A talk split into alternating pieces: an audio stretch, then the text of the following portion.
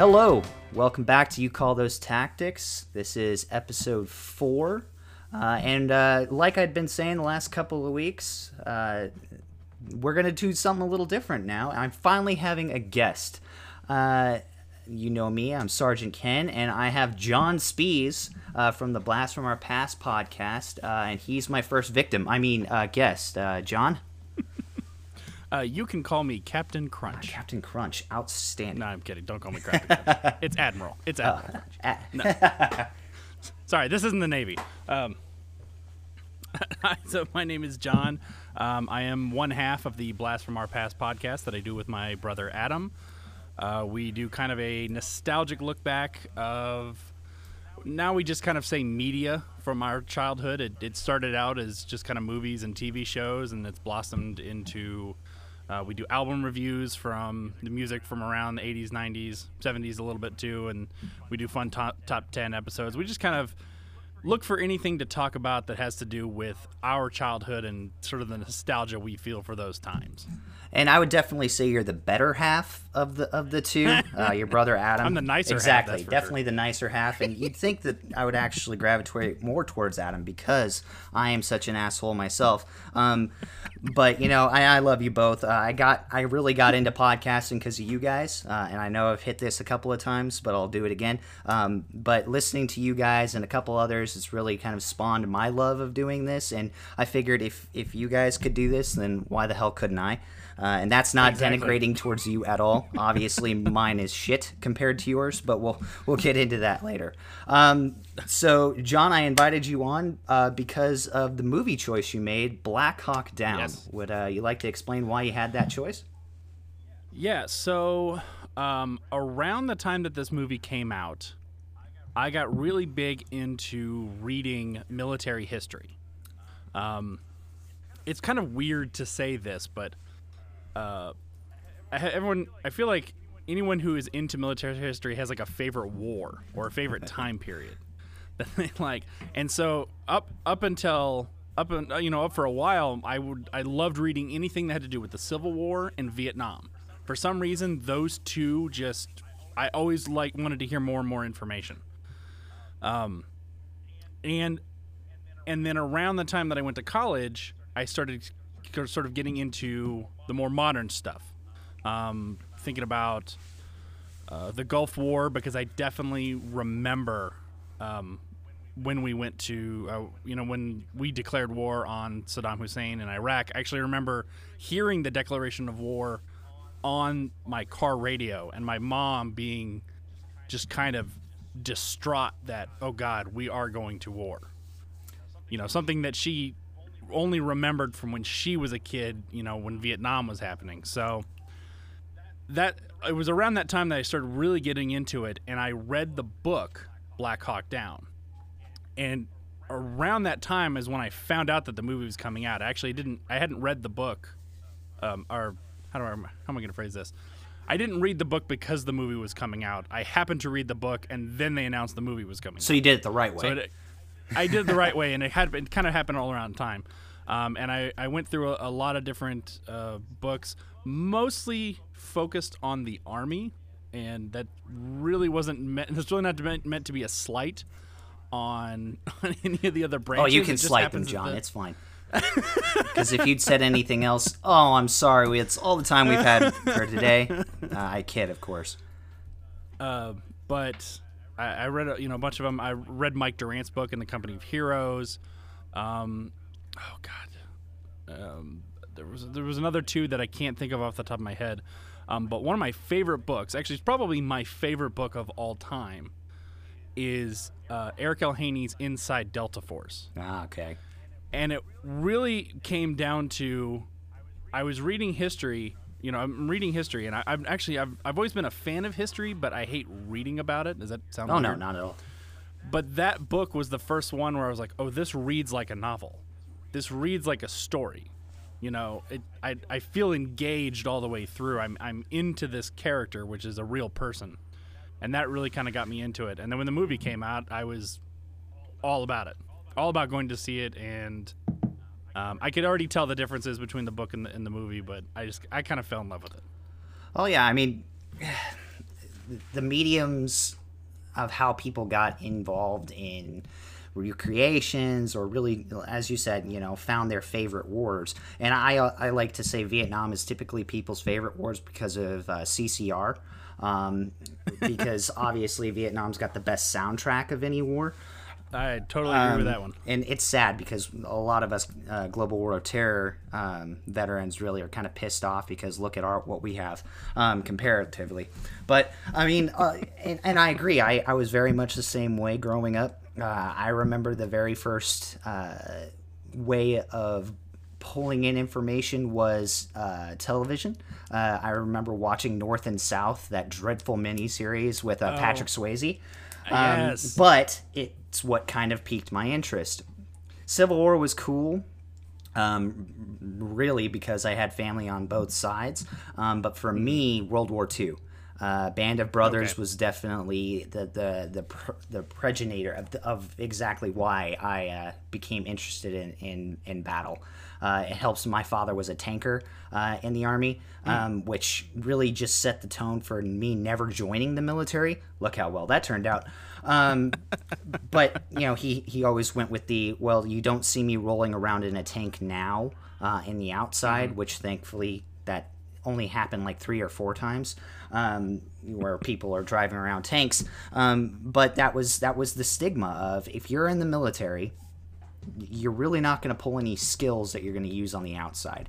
Thankfully, that's not very true, especially with what I do and what a lot of guys do nowadays. It's very much competitive. But back really onto the topic at hand.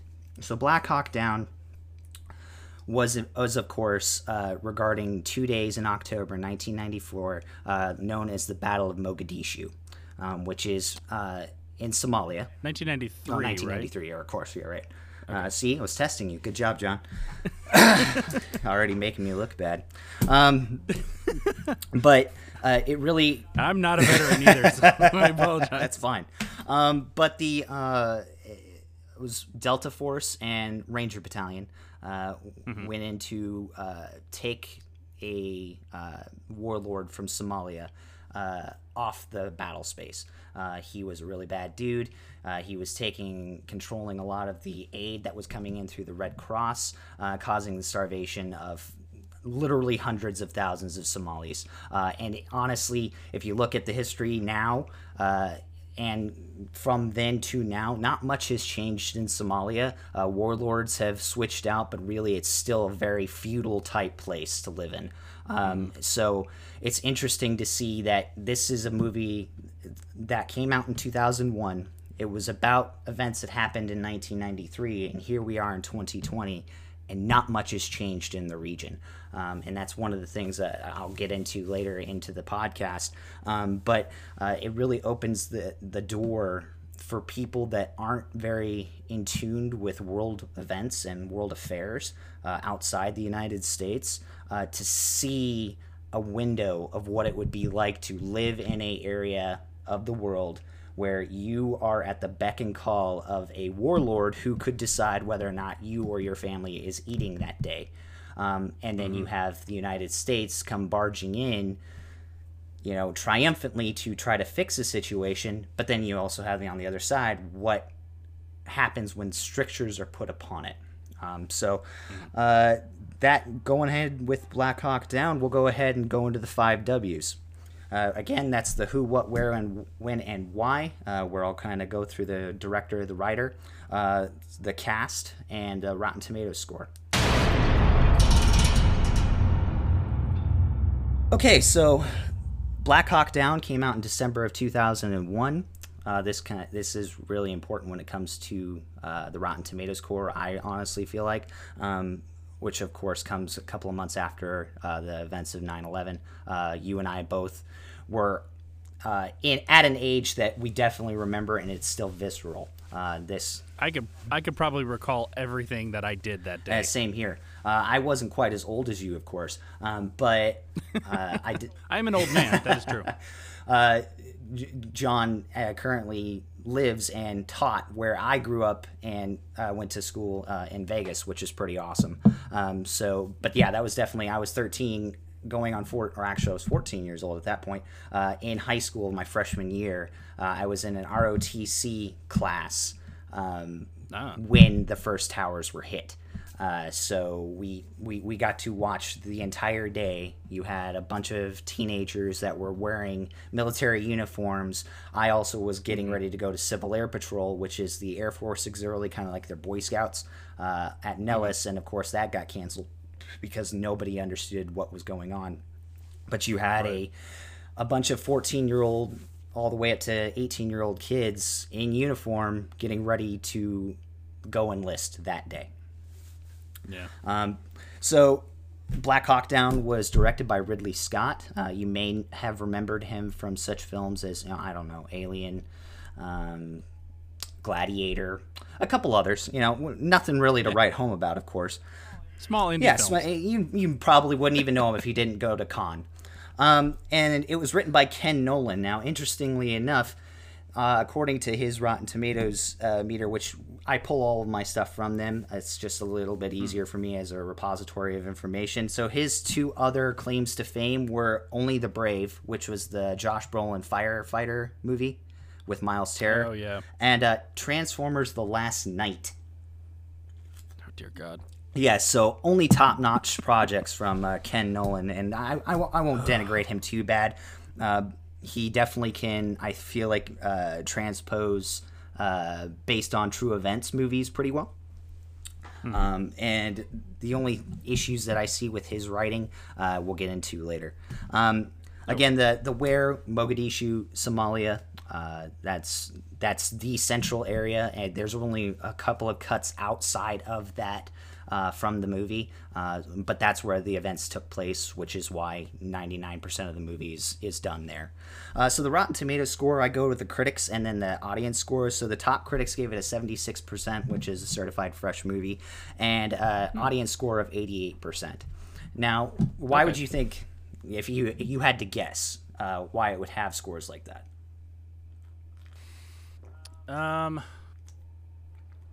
Well, I mean, it's... As far as like the movie itself, it's not a perfect movie as far as following it, because there are so many characters, which makes it a little bit harder, I think, for the audience to follow, which is probably what the critics didn't like about it, if I had to guess. Like, I mean, I'm probably way off. No, I'm just going. No, I feel the same. The character development wasn't there. I mean, in a film like this, it's really hard to get good character development without doing a lot of, flashbacks and more foreshadowing and actually having time with the characters to get that. I think that most movies that are based on a singular event suffer the same kind of issues. Zero Dark 30, Lone Survivor, a lot of the military type movies have that stigma, and that kind of brings me to my next point. I feel like the fact that it is a military movie, there is a lot of war violence in it. I feel like that definitely denigrated it a lot within the top critics. They don't tend to look kindly on gore, unless it's their type of gore, I guess, would be a good. Well, they're wrong. I agree with that. But I feel like it definitely got the boost from 9/11. It was a timely movie. But it wasn't the trumpets blaring America propagandist. What Soviets would do, prior to or after a war or a battle, where they would trumpet out some crazy pro-America. This was a really emotional film that showed these soldiers in situations where they didn't know that they were going to make it out. And I felt like it was very visceral. So I definitely see this being in that time of, we had all this patriotism, running around in the country because everyone was just so angry about what was going on, but the way we channeled that was through seeing somebody else go through something similar but still was able to come out on the end. So we'll go ahead and move on to something a little bit more interesting, I think, is the cast. If you haven't seen this movie, this is going to be spoilers heavy, but if you haven't, get out from underneath your rock and go see it. It's a great movie. the cast shows off in a way that I hadn't watched this movie in a couple of years, and in preparation for the podcast, I watched it, and I had forgotten how many great actors were actually in this film. And funnily enough, a lot of British actors, which isn't a shock if you were to have seen Band of Brothers, because a lot of these actors showed up in there as well. But we'll go ahead and go through who was in the movie. Obi-Wan Kenobi, Ewan McGregor. Josh Hartnett, what a heartthrob. Orlando Bloom, the pirate. Tom Sizemore, Eric Bana, Tom Hardy, Bane. Jason Isaacs, Jeremy Piven, Nicolaj Wadu, you know, the Lannister himself. And Brian Van Holt, whose claim to fame for me will always be the bad guy from Kindergarten Cop. Yeah, yeah. Was there anybody in that or that I may have missed that you really stood out to you? Well, this movie was like a who's who of character actors. These guys who show up in all these movies who you're like, oh, I recognize him, but you don't ever really know his name. Other guys like William Fichtner, who was the pilot in Armageddon. Yeah, you know, the guy who was going to set off the nuclear bomb and then they decided not to. He shows up and he's been in all kinds of things. Ewan Bremner, who's I think a Scottish actor who was in. Well, he was recently in the Wonder Woman. Yeah, and he was Alien vs. Predator too. I think he was in the first one too. But I didn't see that one. Shut up, John. I'm trying to remember. Glenn Morshower, who is a great character actor you see everywhere, often always playing military guys. So you kind of have to have him in there. I think you said Piven, right? Yeah, he's one of the Black Hawk helicopter pilots. Yeah, that always shocked me because I remember Piven from PCU. PCU Entourage is for me, but yeah. See, I never watched Entourage. I didn't have HBO at the time that Entourage was on, so I never got into it. Yeah, I definitely caught the DVDs. I remember watching them. But I was definitely too young to have pulled in that media when it was coming out. You know, I was doing more things like Sopranos, much better television. What I thought was funny was taking these actors that you now have decades upon decades of their work, and then going back and seeing them portray these characters, and just how bad some of them really were. Jason Isaacs, you know, Lucius Malfoy himself, also was in The Patriot. I just talked about a couple of episodes ago, but his Southern accent, oh my God, how bad was that? But I think maybe they were cast more so for the portrayal. I feel like they brought that nuance to the film. For a movie that didn't spend a lot of time on development, I feel like they put the face in and said, okay, this guy could pull this off. Yeah. Well, I mean, Jason Isaacs is an amazing actor, and it's supposed to, from what I understand, it is supposed to be easier for British and Scottish actors to do Southern accents because it's closer to their accent. I guess in terms of you know structure of the sounds and all that stuff, but apparently he was going for a very specific Texas accent, and close enough for government work. Exactly. Which I can say because I do the government's work. Which take that as you may. What that constitutes, but it's awesome. So. Go ahead and moving on from the cast. Is there anything that you'd like to point out first before we start jumping into some scenes? Again, what I typically do with this podcast is pick out a few scenes. I don't tend to go through the entire movie that I find are inaccurate on the screen, and then kind of give a commentary of what's afterwards. Or do you have any questions? John, obviously you are the war hero that you are, so you know everything there is to know about military, but I only ask because what tends to get lost in translation for civilians and military is And I don't know why. Maybe it's just our charm and our lack of tact. But people don't tend to ask us questions, and when they do, they expect the Call of Duty answer, which is, yes, I did charge all of those machine gun nests with just a bayonet, and yes, I'm standing here. So yeah, is there anything you wanna ask or anything you wanna hit on first? Not off the top of my head, but I imagine once we get into talking about certain things, they will come up. Okay. So I'll go ahead and give you my initial point of view for this movie. Much like Uncommon Valor and some of The Patriot, it's really hard for me to pick out certain scenes that the tactics were just god-awful. They did a very good job, and I honestly feel, we touched on it previous to this, because they had the source material there, which was the book. Mm-hmm. And the actors themselves went through a pretty lengthy consultancy where they actually did boot camp, quote unquote, with military consultants, right, to give them that edge. And you can definitely see it in how they reacted under contact, which is under fire, or when they would try to pie corners. By that I mean you'll typically see dudes standing on a corner of a building, and in a lot of movies that don't get it right, you'll just have the dude jump out from the corner and start blazing away. That's a great way of dying.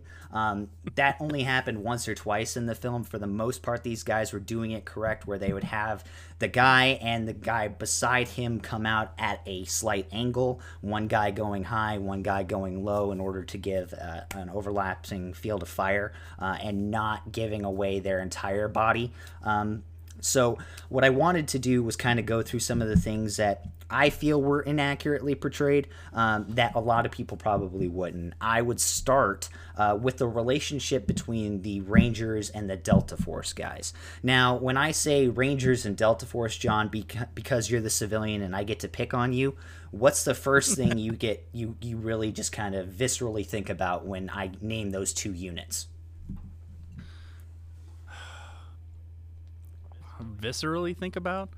I mean, generally, I guess I would say this. Rangers, trained but young. Delta, more experienced. Okay. Yeah, that's it's pretty close. So Rangers have this misconception. So Ranger School is actually a school. So anybody that has the ability and a unit that will send them to the school can become Ranger certified. They will wear the tab on their shoulder that says Ranger on it. Now, the movie portrays a Ranger battalion. That's a different story. Those are Rangers that are actually within a unit that is completely comprised of, with some few exceptions, of all Rangers. Now, Ranger School itself, and I get in trouble a lot with this because it's something as a non-commissioned officer, it kind of irritates me. Ranger School really is just a very hardcore leadership school. Okay. They suck. They hate life for 90 days or sometimes longer, depending if they get recycled. It's multiple different sections.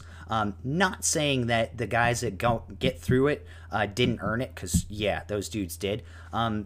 But a lot of credence is paid towards that singular tab that a lot of guys in the military would say may or may not be deserved.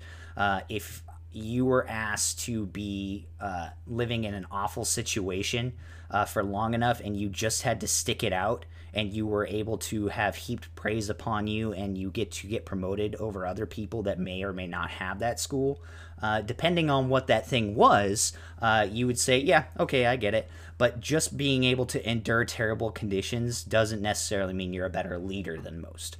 So that's the first misconception. So back to the units. So Ranger Battalion, typically those guys are... experienced from the leadership on down to the squad leaders, which Everson, who is Josh Hartnett's character, played the squad leader. Mm-hmm. He was also kind of the platoon sergeant, but we'll go with squad leader, who's the chalk leader for that Black Hawk. They're all experienced operators. The Rangers and Delta both fall under what's called Special Operations Command. Okay, so they're both under the exact same command. Now, there's a difference between Special Operations Command and the conventional army. I've never been a part of Special Operations Command, so when you ask me what I think of visceral between those two units and, say, the units I've been a part of, I'd say they more look like you with the fact that they have beards and get to wear cool guy civilian clothes and have all the weapons and stuff that they want, versus me, who I get to hang out with not all of that and not necessarily get all the cool guy stuff. There was reasons behind it, of course. Special operations are very specialized units. They're there for specific reasons. They're not there for what the conventional army is, which is to go up against peer-to-peer threats, or sometimes under the peer. So, example, be Afghanistan or Iraq. Conventional forces are there to achieve an objective. Special operations are surgical. They have surgical reasons for being there. But Delta. So Delta, when people think Delta, I always go back to, and I will name drop Matt Best, love the hell out of you, Black Rifle Coffee, and he does a lot of stuff on YouTube. He does a video where it's working out like an operator, where he'll show how different units within the special operations community work out. The Rangers over there, single arm deadlifting, 300 pounds while chugging a bottle of Jameson while yelling Ranger. Whereas the Delta, it shows nothing, an empty gym, and then a dumbbell just drops out of the sky. You have no idea where it came from. That's Delta. Okay. So Delta is kind of that, is definitely the spooky, mysterious, unit that you may or may not know about. You know of them mostly because of Chuck Norris, but I was waiting for it. I was Lee Marvin, of course, and definitely going to do that podcast later, but much like anything else when it comes to Chuck Norris, I am completely biased, so that'll be a very quick podcast. But yeah, so Delta is a very specialized, more so than the Rangers. They're utilized for surgical missions where certain things have to happen. They operate not under the exact same laws and guidance that a conventional army unit would. And then Rangers are kind of that middle ground. So the reason I bring all of these things up are the relationship between the Rangers and Delta in this film is pretty much exactly what you see between conventional army and everybody that's associated with Special Operations Command. So any other conventional army unit would be the guys that are pulling security for cool guy, dudes to roll in on their shiny helicopters to do something. Okay. They are the ones that are like, hey dude, why are you here? Why do you have a beard? Why do you get to wear 511s and khakis and, you get the weapons that nobody's ever heard of, or worse yet, I wish I had a weapon that worked. That's the kind of communication you would have. I bring to focus the scene where Eric Bana kind of jumps in front of Orlando Bloom's character Blackburn when he's pulling the meat off the spit for the dinner before the mission. Mm-hmm. And then Isaac's character shows up, the captain, and kind of is like, hey man, you might be Delta, but you're not hot shit. That's literally what happens every day in the army for conventional dudes against Delta or against the Rangers or against anybody else.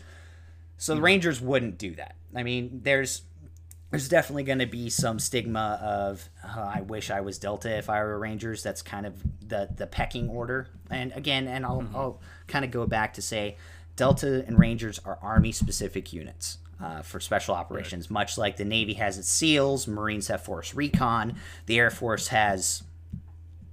Yeah, so the Air Force has people... They're called paratrooper jumpers, the PJs. PJs, yeah. And then the Coast Guard, they don't count. Sorry, Space Force. Space Force has Jedi. So you have certain units associated with different branches because we have specialty missions. That's the reason why we as branches exist. So you have this stigma between the Rangers and Delta in here, and this brings me to another one, and this is going to go completely over your head because most people that aren't in the army don't know about this, but the word HUA fucking grates my ears. Okay.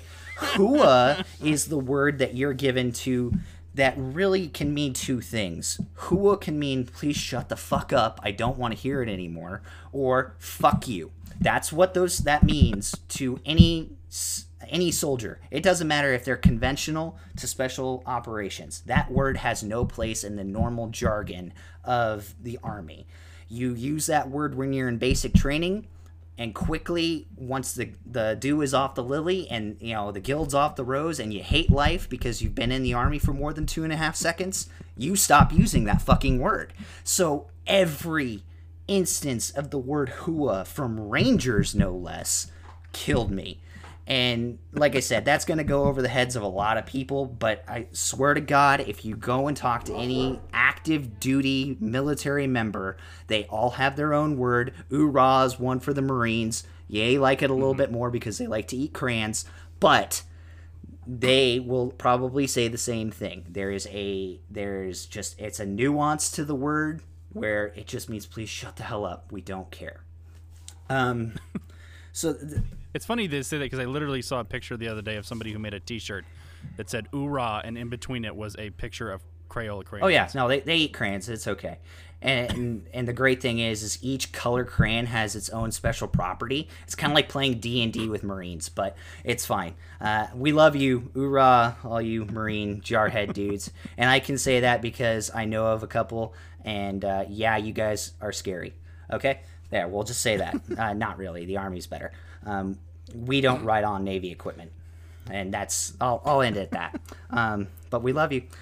So that kind of goes into that inaccuracy. Is it that big of a deal? No. I feel like, again, based on the fact that there's little to no character development, you had to have some kind of conflict between your central protagonists. And in this, it's definitely feasible, but if they had inserted any other unit other than the Rangers for that, and again, this is all based on real world, so obviously you wouldn't, but if you were to take this and put this into a fictional account, if you inserted any other conventional unit and replaced the Delta with Rangers or even kept them as Delta, it would have made total more sense. And that's all I'll go with that. There were a couple of things actually during the battle that I'll get into, but I'll start with weapons.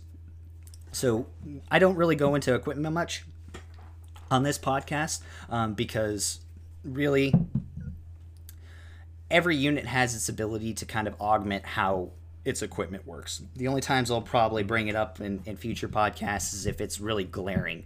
The episode I did with The Patriot, I kind of tap danced around it because I didn't really want to go into it as much as that, but the use of a Kentucky long rifle versus a musket in the Revolutionary War. Obviously, if you were using a Kentucky long rifle, you're probably using it in the Civil War because that type of rifling didn't exist at that time. So going into this film, one of the gripes I have, and this again coming from the conventional side where it's harder than hell to get a weapon that works as well as it should, and or not being able to utilize the equipment that you need, seeing flagrant issues, and this is real life, but definitely was a lesson learned from this event, which was leaving equipment that you would need on every mission. Mm-hmm.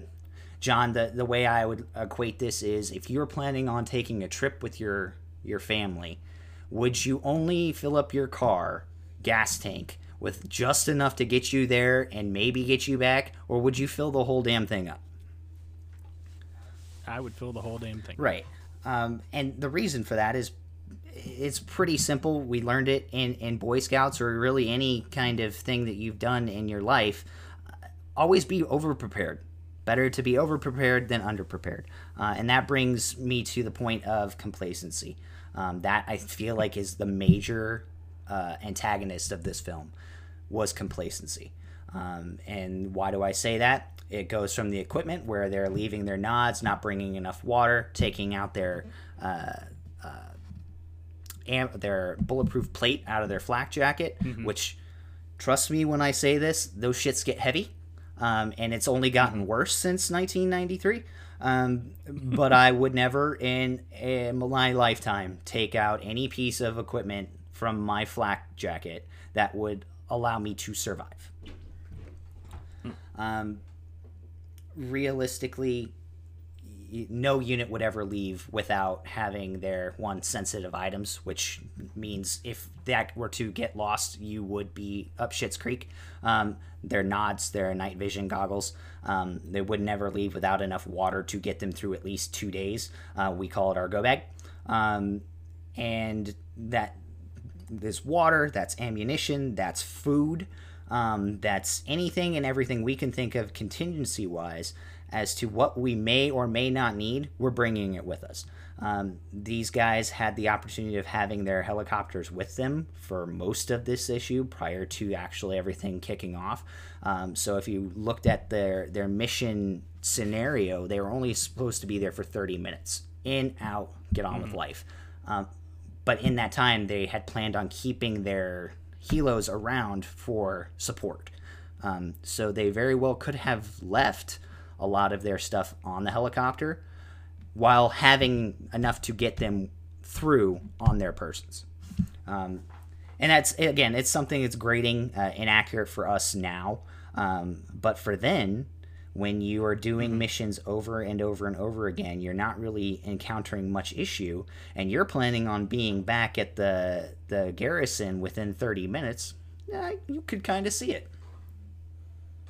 Well, and my understanding was, so in addition to what I did to prepare for this episode is I did watch the movie. I actually watched the movie with commentary from four vets who were in the battle.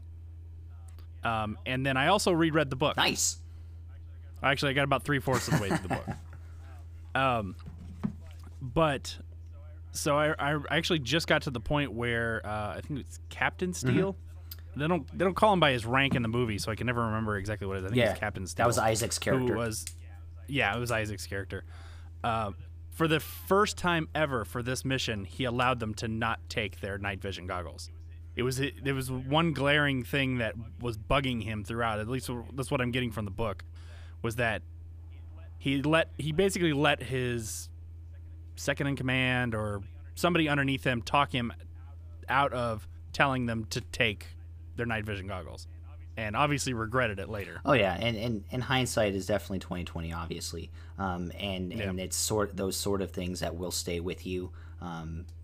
Not saying any of that contributed directly to anybody dying, but it's small mistakes like that you feel like, okay, if I had just done that better, I could have done everything else better too. So complacency definitely being one of the main antagonists, insofar as if he was able to have been overridden by a second command of, hey man, look, we're just going in and out. We don't need this. It's the middle of the day. Why in the hell are we going to do that? Then, it's a learning curve that was pushed out to the force. I guarantee it, because again, nowadays you go down range, you're carrying everything but the kitchen sink in your bag. And that's if you're going from one fob to another, that's 5 minutes down the road. Unlike the Hurt Locker where the dude just ran, in his hoodie. So that definitely wouldn't happen. You over prepare for everything, for as many contingencies as you can, because an axiom that was told before these events that would have assisted in this is no plan survives first contact, and it's something that I feel like may be a contributor because of the operations command that were on the ground for this. They actioned the mission without actually having verified, guaranteed intelligence. In the film, it says they had three sources corroborate. I don't have the firsthand accounts on that, but I can tell you with what they showed in the film, and I cannot remember from the book. They did not have three different types of intelligence sources corroborating where a deed was. And had they had actual pieces of separate intelligence, because what I saw from the film was basically a singular source pointing at the area, utilizing imagery, which was watching the car, having the signal from the dude, and you could tell from the film was shit scared, and I guarantee was exactly that same way in real world events, because who wouldn't be in that situation? I think I remember, if I'm remembering this correctly, the guy didn't actually at first wouldn't even actually go up to the building. Oh no, he went like a block from it, and then like refused to go any further, and then they had to like threaten that he wouldn't get any money if he didn't go up to it, and so it took them forever to actually get to the target building. Well, what's interesting about it is it really kind of showcases the issue of utilizing a source of intelligence from a person, because a person can be very easily swayed one way or the other. They were using money to get him to do what they wanted, but money is great once it's in your hands and you're not in harm's way. When you're seeing pickup trucks with 50 cals attached to them running by you and everyone staring at you, things start to change focus a little bit. So I definitely can't fault the guy. I understand. I wish the hell he hadn't done that. But I can't fault the man. So that brings me to my next point, because it kind of goes along with how they were viewing him, which was through a camera that was attached to their helicopters, and through spoken word with a microphone with the guy, was air support. So... the mission, as I kind of went ahead and discussed a little bit earlier, was supposed to be a pretty simplistic infill by the Delta guys to the target area, find the prisoners, pull the prisoners out through a mechanized convoy. The Rangers were going to infill utilizing ropes, which is an air insertion. Air assault guys from the 101st would say, air assault! Yeah, dude, you inserted. You actually didn't get fired upon while you were doing that, except for in the movie it showed the dude shooting an RPG, which you wouldn't be able to see, by the way, and Blackburn catching it. That was the shortest amount of time you've ever seen Orlando Bloom in a movie, other than I think maybe the last Pirates. I don't remember, I didn't watch it. So that you had air support on hand. If you looked at the helicopters themselves, the armaments were ridiculous. For most of the Black Hawks, they had the miniguns on either side, and those that did not have them either had 240 Bravos, M60s, or 50 cal. And then there was actually two Kiowa attack helicopters that were running interference as well, that had 57 millimeter rockets as well as machine guns. So what we call that is close air support. It's very typically associated when you have boots on the ground, because you typically want air support above you. Now, this was a textbook issue of urban warfare. And you probably saw it in the film when you are encountering individuals that, one, are not wearing uniforms, two, are able to blend in very well with their environment because they live there, and three, have multiple vantage points that they could engage you, either from the rooftops or within classrooms or within windows or rubble. It really has a dangerous issue of providing covering fire, especially when you're on the ground. And I'll bring up Ewan McGregor. Obi-Wan definitely said when you have the high ground, you can pretty much handle it. But in this case, we're talking about armed militia guys from the Warlord utilizing high ground to fire down upon the Rangers and the Delta dudes. So the close air support, while utilized during the initial portions of the mission, once the first Black Hawk got hit and they brought in the second one, and then that also got hit, you really didn't see very much air support coming in until they had engaged a lot more support from the outside. Did you notice that? Or yes, but I equated it to, we needed to, as far as the movie goes, we had to follow the characters. So all this extra stuff that probably was happening in the battle, we couldn't have, because then all we would be able to hear is just noise. Yeah, that's fair. And since we're reviewing the movie, I guess that makes more sense. But fine, John.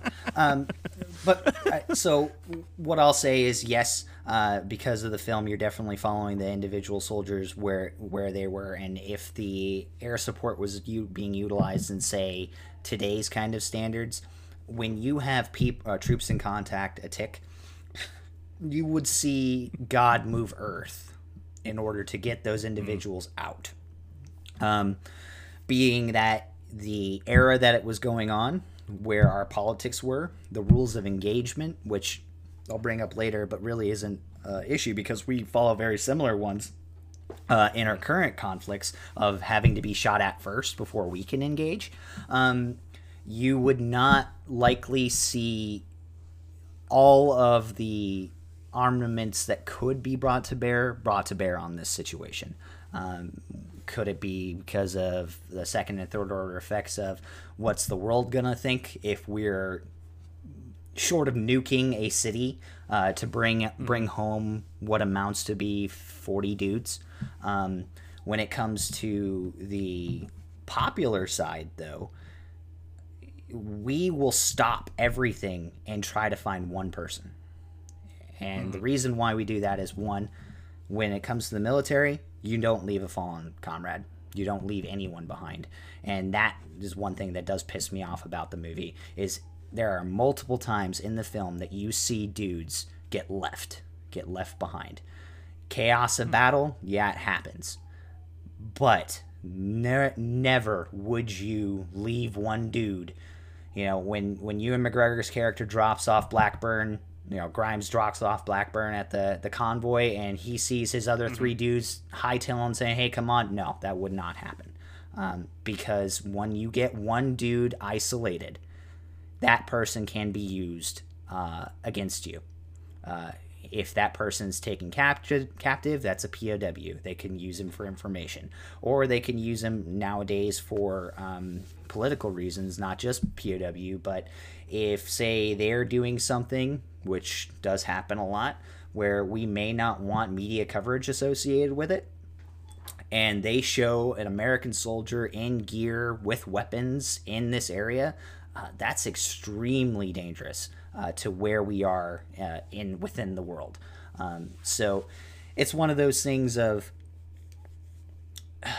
as soon as this were to have occurred, for me, it would be two things happened.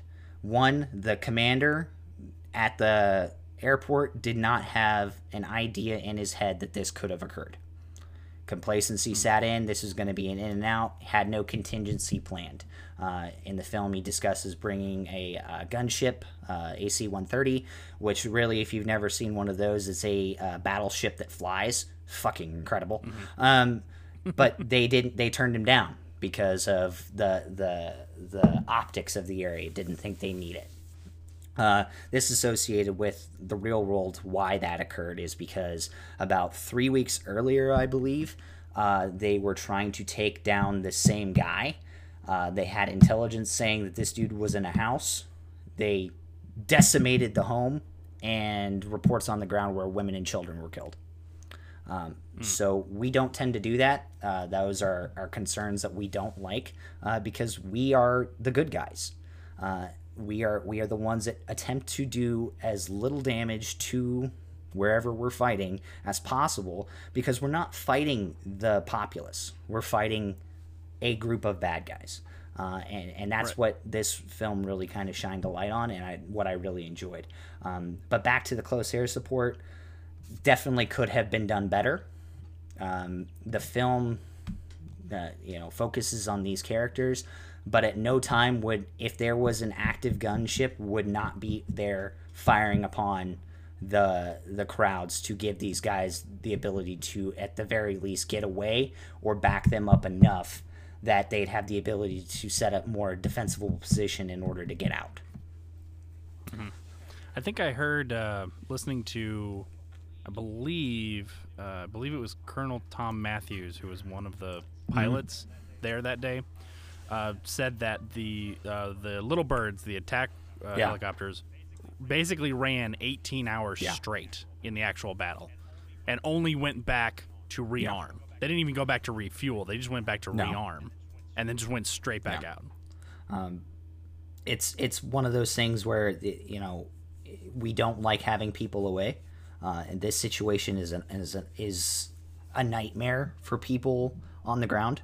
The only event I would say that's probably close to this is Ayn Drang, the We Were Soldiers battle, where you saw these chopper pilots just getting ate up to get their dudes back or to provide support. But honestly, other than that one kind of tactical error, that there would likely be a better focusing of attack in order to provide a little bit more covering. I didn't really see any other tactical issues with the film. Again, going to kind of equipment nitpicky crap, the weapon systems utilized by these guys, the Delta, you saw the M4 carbines, which are the shorter, smaller weapons, which everyone sees as an AR-15 now for the civilians. A lot of those guys either had an optic on or they didn't. Everybody would have optics.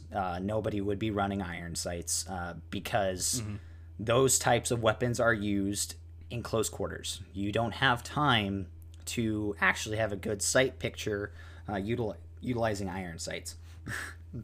The Rangers, similarly, the ones that had the M16A3s, which were the ones that had the squared off hand rest.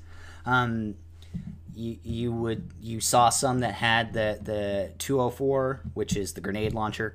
203, which is the grenade launcher, and then the extended mags, but they didn't have optics. Again, if we're talking about a Ranger battalion, and we already know that, they did leave nods and other things, those guys are usually outfitted to the gills. So they would have access to better equipment just based on personal experience with these guys. And again, we're talking about previous to the GWAT era, so definitely equipment was an issue, I am certain. But again, that's nitpicky crap that if you were to put it into today's standard, the weapon system that I carried, which was just an M4 with a M68, which is a reflex sight, the Ranger dudes would be carrying, Sig Sauer AR platforms with every laser ACOG that you can think of, because again, they're a specialized unit. They need better tools in order to execute the job. I know you're really into weapons, John, so is there anything you wanted to point out? Well, I was kind of actually looking through the list of stuff that you see in the film. I didn't notice too much, although I found it interesting, and I don't know if this is true in real life, and I was actually going to bring this up. So I'll ask this first before I talk about this, but what was, how did you feel that they, or let me rephrase the question. Do you feel like they did a good job portraying Shughart and Gordon? No, I did not. The two? Oh, really? Okay. But go ahead. Well, the problem is I think they didn't get as much time as they probably deserved on film. But in a movie where you're having to show the entire battle, I mean, you could probably make, if you did a whole movie based on just what happened with, I'd say like maybe just specifically on Mike Durant, you would spend a lot more time with what happened with Shughart and Gordon. And I don't think that they didn't spend more time because they didn't want to. It's just that they couldn't. Right. Or else we're going to end up with like a 3 or 4 hour movie, which that wouldn't be a bad thing. I'm just saying, just give me more, give me all the things. Well, I mean, this movie came out around the same time as the first Lord of the Rings movie, which was clocked in at like 3 hours. Exactly, and if you go to the extended edition, you had to install a toilet that you were sitting on in order to watch the damn movie. So why in the hell not? That is fair, but it shows. I think Shughart. I can't remember which one. Yeah, Shughart using an M14, and I wonder if that is what he was actually using. So the M14 was the longer range weapon system. It was separate. They would use it as the tactical snipers. So if they could not emplace them with the 308, They would use this, well, I would say they'd probably go a 30-06 at that time. So if they couldn't in place that guy, so a tactical sniper would use the M14. It's got a longer barrel on it. It's got the better stock. His optic on there was used to be counter sniper. So quick movement, okay, being able to engage multiple targets and multiple times. It definitely, his weapon system was accurate only so far as what his job was. Right. My issues were for other equipment were like using M60s. There was a couple of the dudes that were rocking the pig, which I love. I love the hell out of that weapon, but at that time I feel like the 240s probably were more apt to be utilized in that. Okay. Really just because longer barrel, better rate of fire, you didn't have to change it out as much. And just how some of the Humvees had M60s attached, some had the 50 cal Maldus. I feel like they definitely would have swapped out the M60 at that point. The squad machine gunners definitely could see it. And even then you had dudes that were rocking the 249, and then you had dudes that were rocking the M60. But again, nitpicky shit. If that squad, if the battalion had decided, screw the 240, we don't like that newfangled shit, give me the pig that I can throw sawdust into the barrel and it'll still fire, hey man, more power to you. I know personally I don't like the 249 because my M4 fires the same round. Yeah, the 249 has a better rate of fire, but I don't.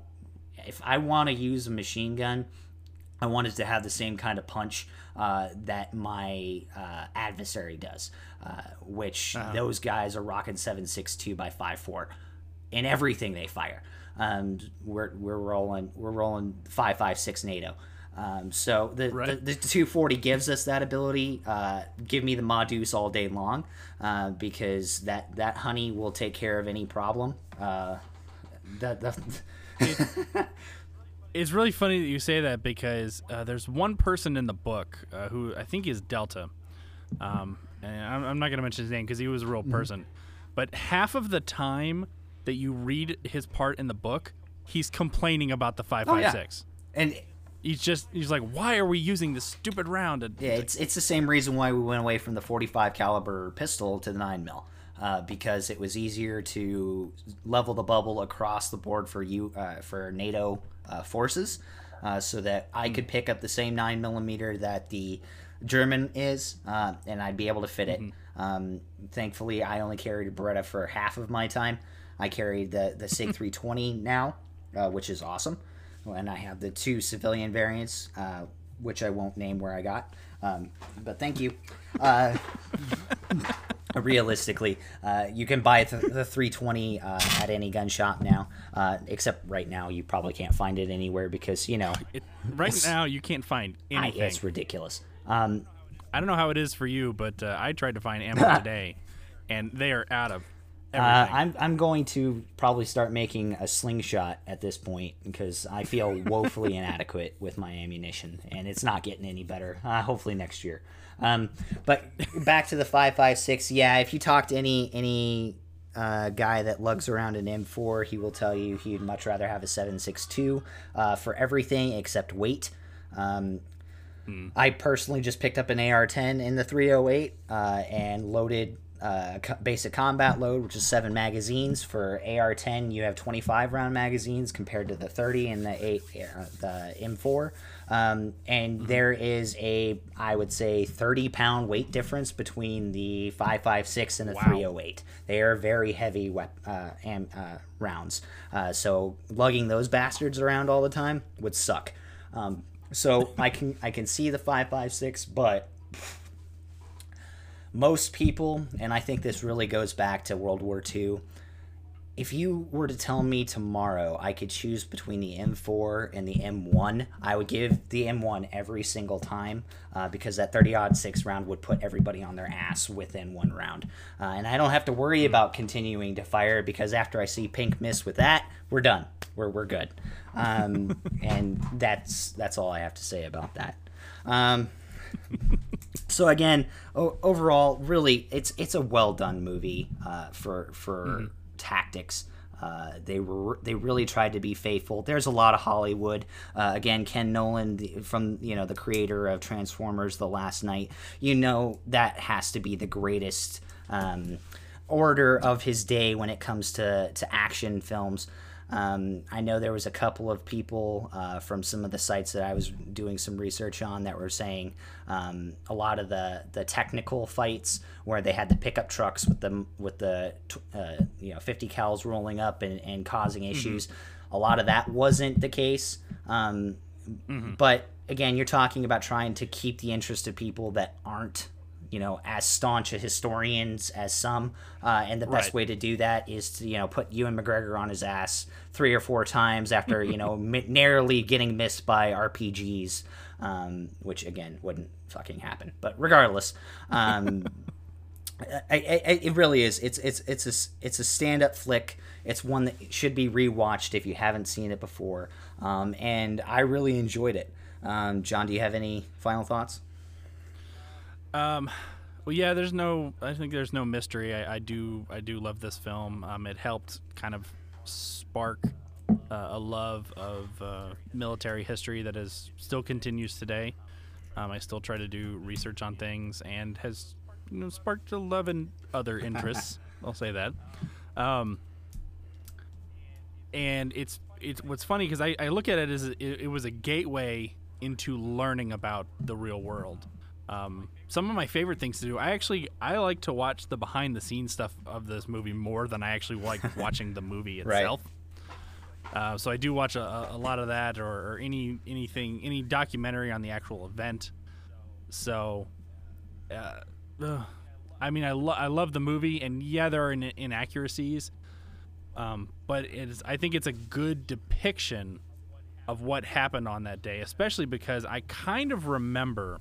And I probably should have brought this up earlier.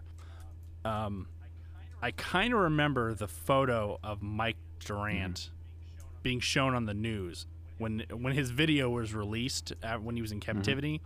Mm-hmm. I remember the first time I saw the actual picture, I think when I was reading the book, because I think it was inside the book.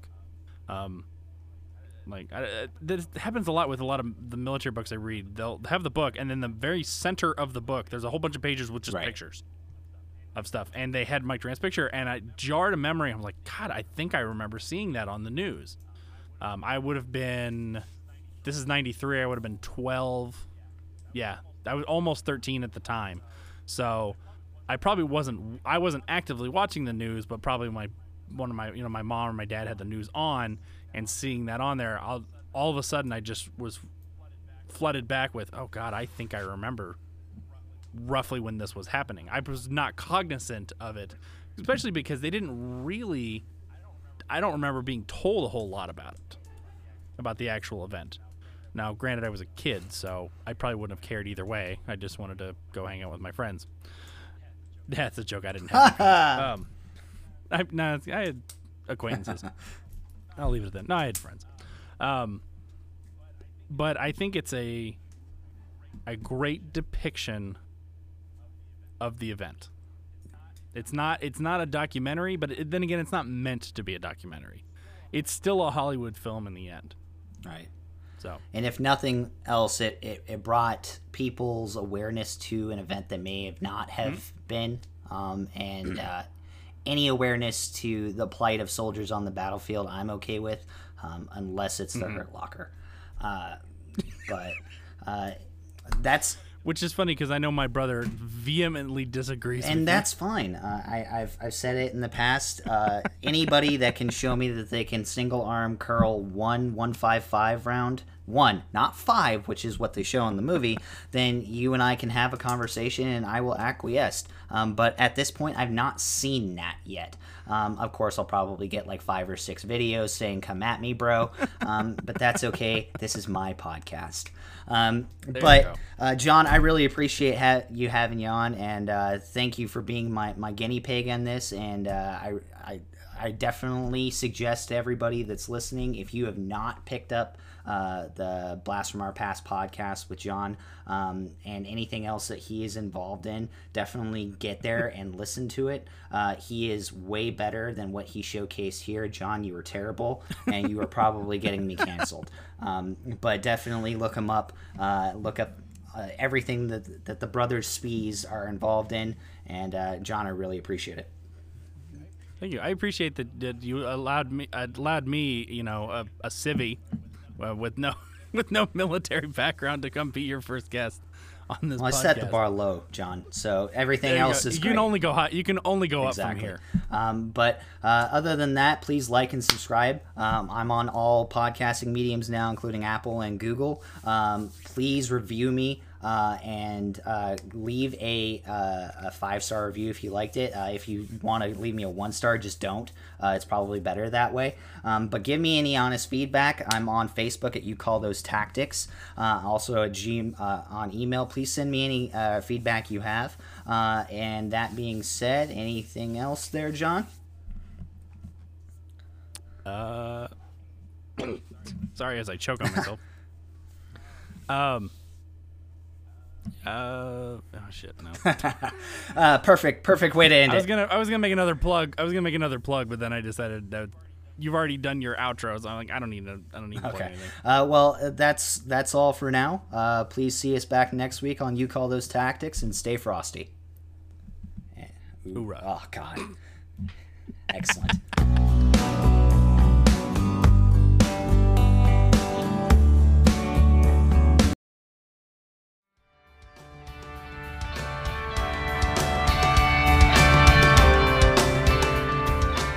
Hello, welcome back to You Call Those Tactics. This is episode 4, and like I'd been saying the last couple of weeks, we're going to do something a little different now. I'm finally having a guest.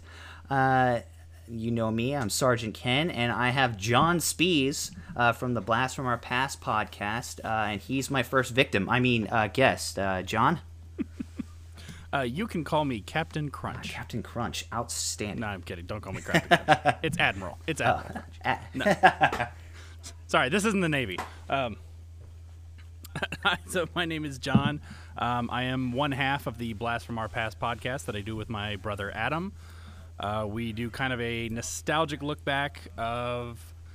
Now we just kind of say media from our childhood. It started out as just kind of movies and TV shows, and it's blossomed into... we do album reviews from the music from around the 80s, 90s, 70s a little bit too, and we do fun top 10 episodes. We just kind of look for anything to talk about that has to do with our childhood and sort of the nostalgia we feel for those times. And I would definitely say you're the better half of the two. Your brother Adam. I'm the nicer half. Exactly, definitely sure. The nicer half. And you'd think that I would actually gravitate more towards Adam because I am such an asshole myself. But you know, I love you both. I really got into podcasting because of you guys, and I know I've hit this a couple of times, but I'll do it again. But listening to you guys and a couple others, it's really kind of spawned my love of doing this. And I figured if you guys could do this, then why the hell couldn't I? And that's not denigrating towards you at all. Obviously, mine is shit compared to yours, but we'll get into that later. So, John, I invited you on because of the movie choice you made, Black Hawk Down. Yes. Would you like to explain why you had that choice? Yeah, so around the time that this movie came out, I got really big into reading military history. It's kind of weird to say this, but... I feel like anyone who is into military history has like a favorite war or a favorite time period that they like, and so up for a while, I loved reading anything that had to do with the Civil War and Vietnam. For some reason, those two just I always wanted to hear more and more information. And then around the time that I went to college, I started sort of getting into the more modern stuff, thinking about the Gulf War, because I definitely remember when we went to when we declared war on Saddam Hussein in Iraq. I actually remember hearing the declaration of war on my car radio, and my mom being just kind of distraught that, oh god, we are going to war. you know, something that she only remembered from when she was a kid, you know, when Vietnam was happening. So that it was around that time that I started really getting into it, and I read the book Black Hawk Down. And around that time is when I found out that the movie was coming out. I actually didn't, I hadn't read the book, how am I going to phrase this? I didn't read the book because the movie was coming out. I happened to read the book, and then they announced the movie was coming out. So you did it the right way. So I did it the right way, and it kind of happened all around time. And I went through a lot of different books, mostly focused on the Army, and that really wasn't meant, it's really not meant to be a slight on any of the other branches. Oh, you can slight them, John. It's fine.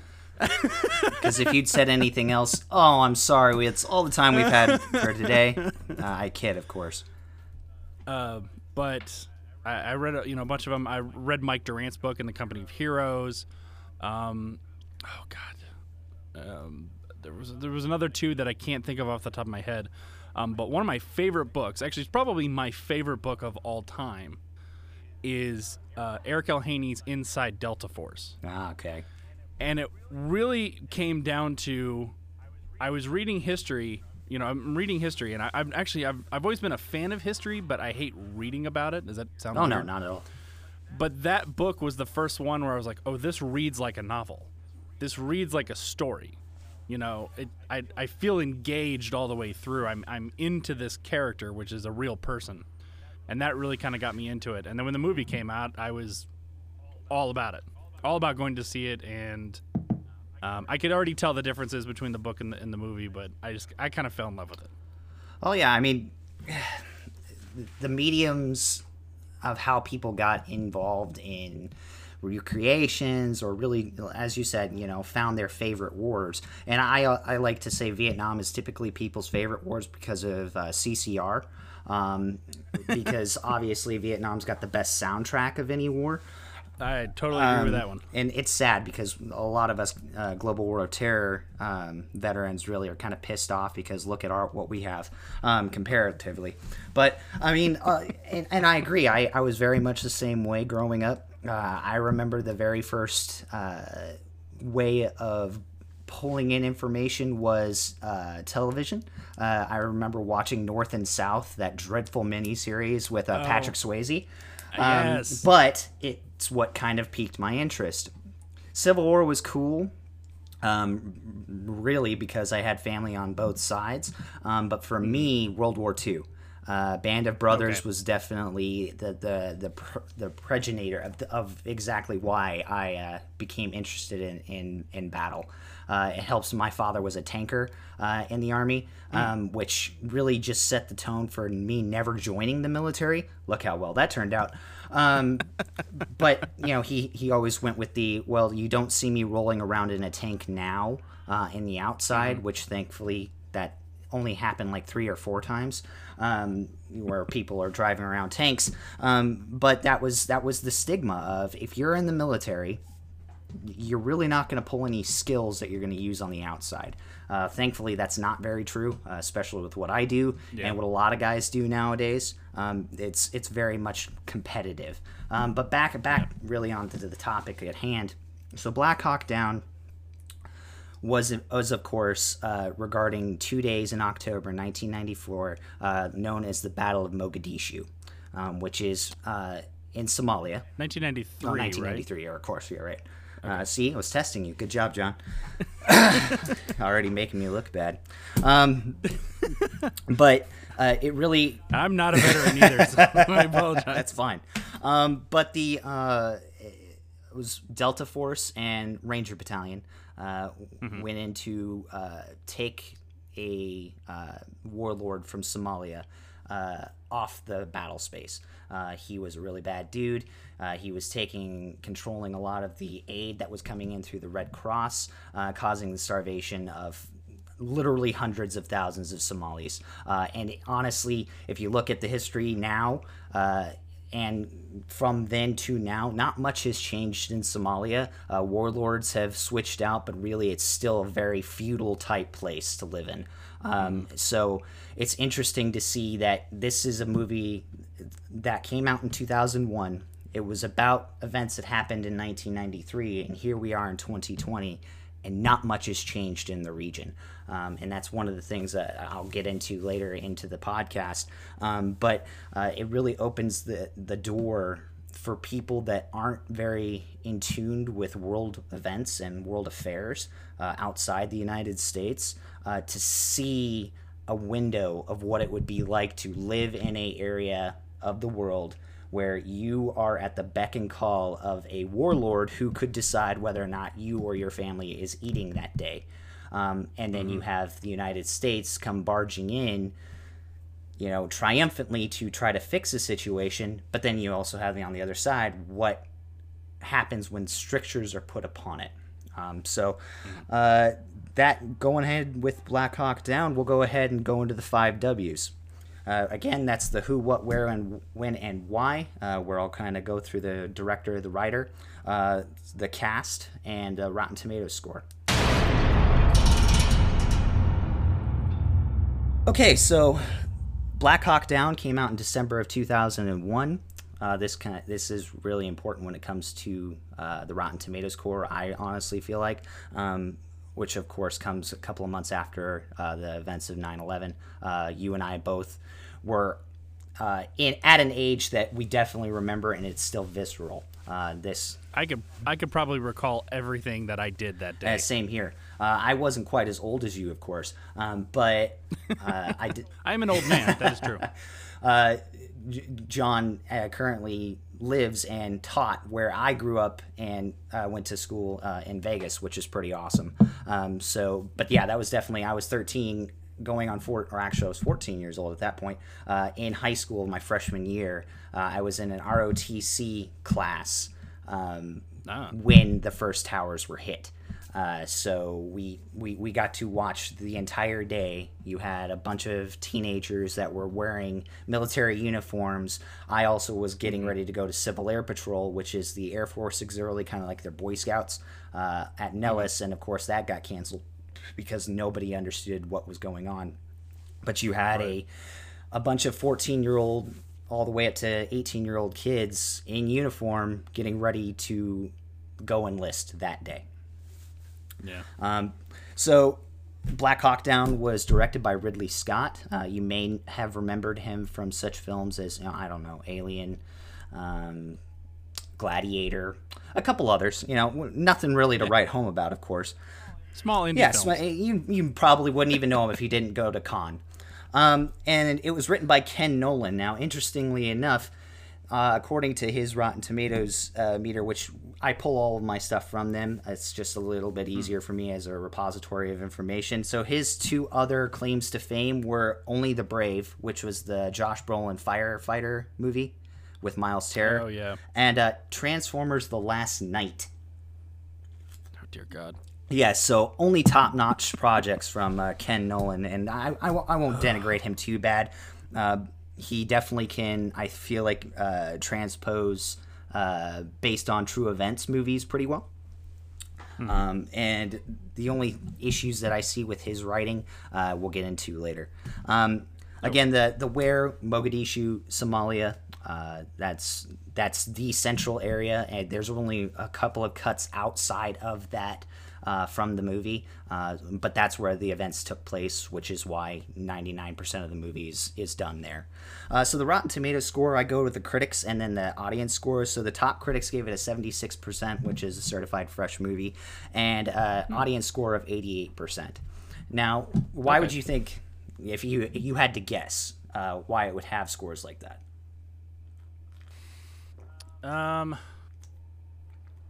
Well, I mean, it's... As far as like the movie itself, it's not a perfect movie as far as following it, because there are so many characters, which makes it a little bit harder, I think, for the audience to follow, which is probably what the critics didn't like about it. If I had to guess, I'm probably way off. No, I'm just going. No, I feel the same. The character development wasn't there. I mean, in a film like this, it's really hard to get good character development without doing a lot of flashbacks and more foreshadowing and actually having time with the characters to get that. I think that most movies that are based on a singular event suffer the same kind of issues. Zero Dark 30, Lone Survivor, a lot of the military type movies have that stigma. And that kind of brings me to my next point. I feel like the fact that it is a military movie, there is a lot of war violence in it. I feel like that definitely denigrated a lot within the top critics. They don't tend to look kindly on gore, unless it's their type of gore, I guess would be a good. Well, they're wrong. I agree with that. But I feel like it definitely got the boost from 9/11. It was a timely movie. But it wasn't the trumpets blaring America propagandist, you know, what Soviets would do, you know, prior to or after a war or a battle where they would trumpet out some crazy pro-America. This was a really emotional film that showed these soldiers in situations where they didn't know that they were going to make it out. And I felt like it was very visceral. So I definitely see this being in that time of, we had all this patriotism, you know, running around in the country because everyone was just so angry about what was going on. But the way we channeled that was through seeing somebody else go through something similar, but still, you know, was able to come out on the end. So we'll go ahead and move on to something a little bit more interesting, I think, is the cast. If you haven't seen this movie, this is going to be spoilers heavy. But if you haven't, get out from underneath your rock and go see it. It's a great movie. The cast shows off in a way that I hadn't watched this movie in a couple of years, and in preparation for the podcast, I watched it, and I had forgotten how many great actors were actually in this film. And funnily enough, a lot of British actors, which isn't a shock if you were to have seen Band of Brothers, because a lot of these actors showed up in there as well. But we'll go ahead and go through who was in the movie. Obi-Wan Kenobi, Ewan McGregor. Josh Hartnett, what a heartthrob. Orlando Bloom, the pirate. Tom Sizemore, Eric Bana, Tom Hardy, Bane. Jason Isaacs, Jeremy Piven, Nicolaj Wadu, you know, the Lannister himself. And Brian Van Holt, whose claim to fame for me will always be the bad guy from Kindergarten Cop. Yeah. Was there anybody in that or that I may have missed that you really stood out to you? Well, this movie was like a who's who of character actors. These guys who show up in all these movies who you're like, oh, I recognize him, but you don't ever really know his name. Other guys like William Fichtner, who was the pilot in Armageddon. Yeah, you know, the guy who was going to set off the nuclear bomb and then they decided not to. He shows up and he's been in all kinds of things. Ewan Bremner, who's I think a Scottish actor who was in. Well, he was recently in Wonder Woman. Yeah, and he was Alien vs. Predator too. I think he was in the first one too. But I didn't see that one. Shut up, John. I'm trying to remember. Glenn Morshower, who is a great character actor you see everywhere, often always playing military guys. So you kind of have to have him in there. I think you said Piven, right? Yeah, he was one of the Black Hawk helicopter pilots. Yeah, that always shocked me because I remember Piven from PCU. PCU Entourage is for me, but yeah. See, I never watched Entourage. I didn't have HBO at the time that Entourage was on, so I never got into it. Yeah, I definitely caught the DVDs. I remember watching them. But I was definitely too young to have pulled in that media when it was coming out. You know, I was doing more things like Sopranos, much better television. What I thought was funny was taking these actors that you now have decades upon decades of their work, and then going back and seeing them portray these characters, and just how bad some of them really were. Jason Isaacs, you know, Lucius Malfoy himself, also was in The Patriot. I just talked about a couple of episodes ago, but his southern accent, oh my God, how bad was that? But I think maybe they were cast more so for the portrayal. I feel like they brought that nuance to the film.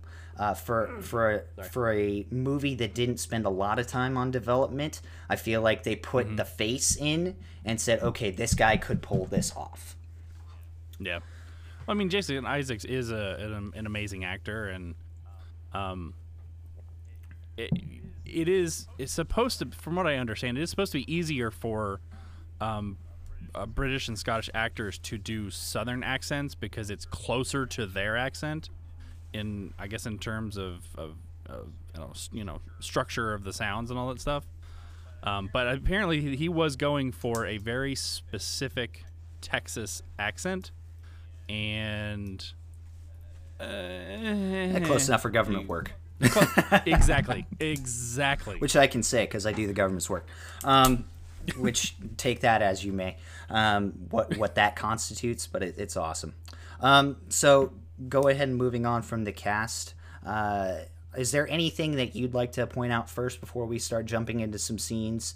Again, what I typically do with this podcast is pick out a few scenes. I don't tend to go through the entire movie that I find are inaccurate on the screen, and then kind of give a commentary of what's afterwards. Or do you have any questions? John, obviously you are the war hero that you are, so you know everything there is to know about military. But I only ask because what tends to get lost in translation for civilians and military is, and I don't know why, maybe it's just our charm and our lack of tact, but people don't tend to ask us questions, and when they do, they expect the Call of Duty answer, which is, yes, I did charge all of those machine gun nests with just a bayonet, and yes, I'm standing here. So yeah, is there anything you wanna ask or anything you wanna hit on first? Not off the top of my head, but I imagine once we get into talking about certain things, they will come up. Okay, so I'll go ahead and give you my initial point of view for this movie. Much like Uncommon Valor and some of The Patriot, it's really hard for me to pick out certain scenes that the tactics were just god-awful. They did a very good job, and I honestly feel, we touched on it previous to this, because they had the source material there, which was the book. And the actors themselves went through a pretty lengthy consultancy where they actually did boot camp, quote unquote, with military consultants to give them that edge. And you can definitely see it in how they reacted under contact, which is under fire, or when they would try to pie corners. By that I mean you'll typically see dudes standing on a corner of a building, and in a lot of movies that don't get it right, you'll just have the dude jump out from the corner and start blazing away. That's a great way of dying. That only happened once or twice in the film. For the most part, these guys were doing it correct, where they would have the guy and the guy beside him come out at a slight angle, one guy going high, one guy going low, in order to give an overlapping field of fire and not giving away their entire body. So what I wanted to do was kind of go through some of the things that I feel were inaccurately portrayed that a lot of people probably wouldn't. I would start with the relationship between the Rangers and the Delta Force guys. Now, when I say Rangers and Delta Force, John, because you're the civilian and I get to pick on you, what's the first thing you really just kind of viscerally think about when I name those two units?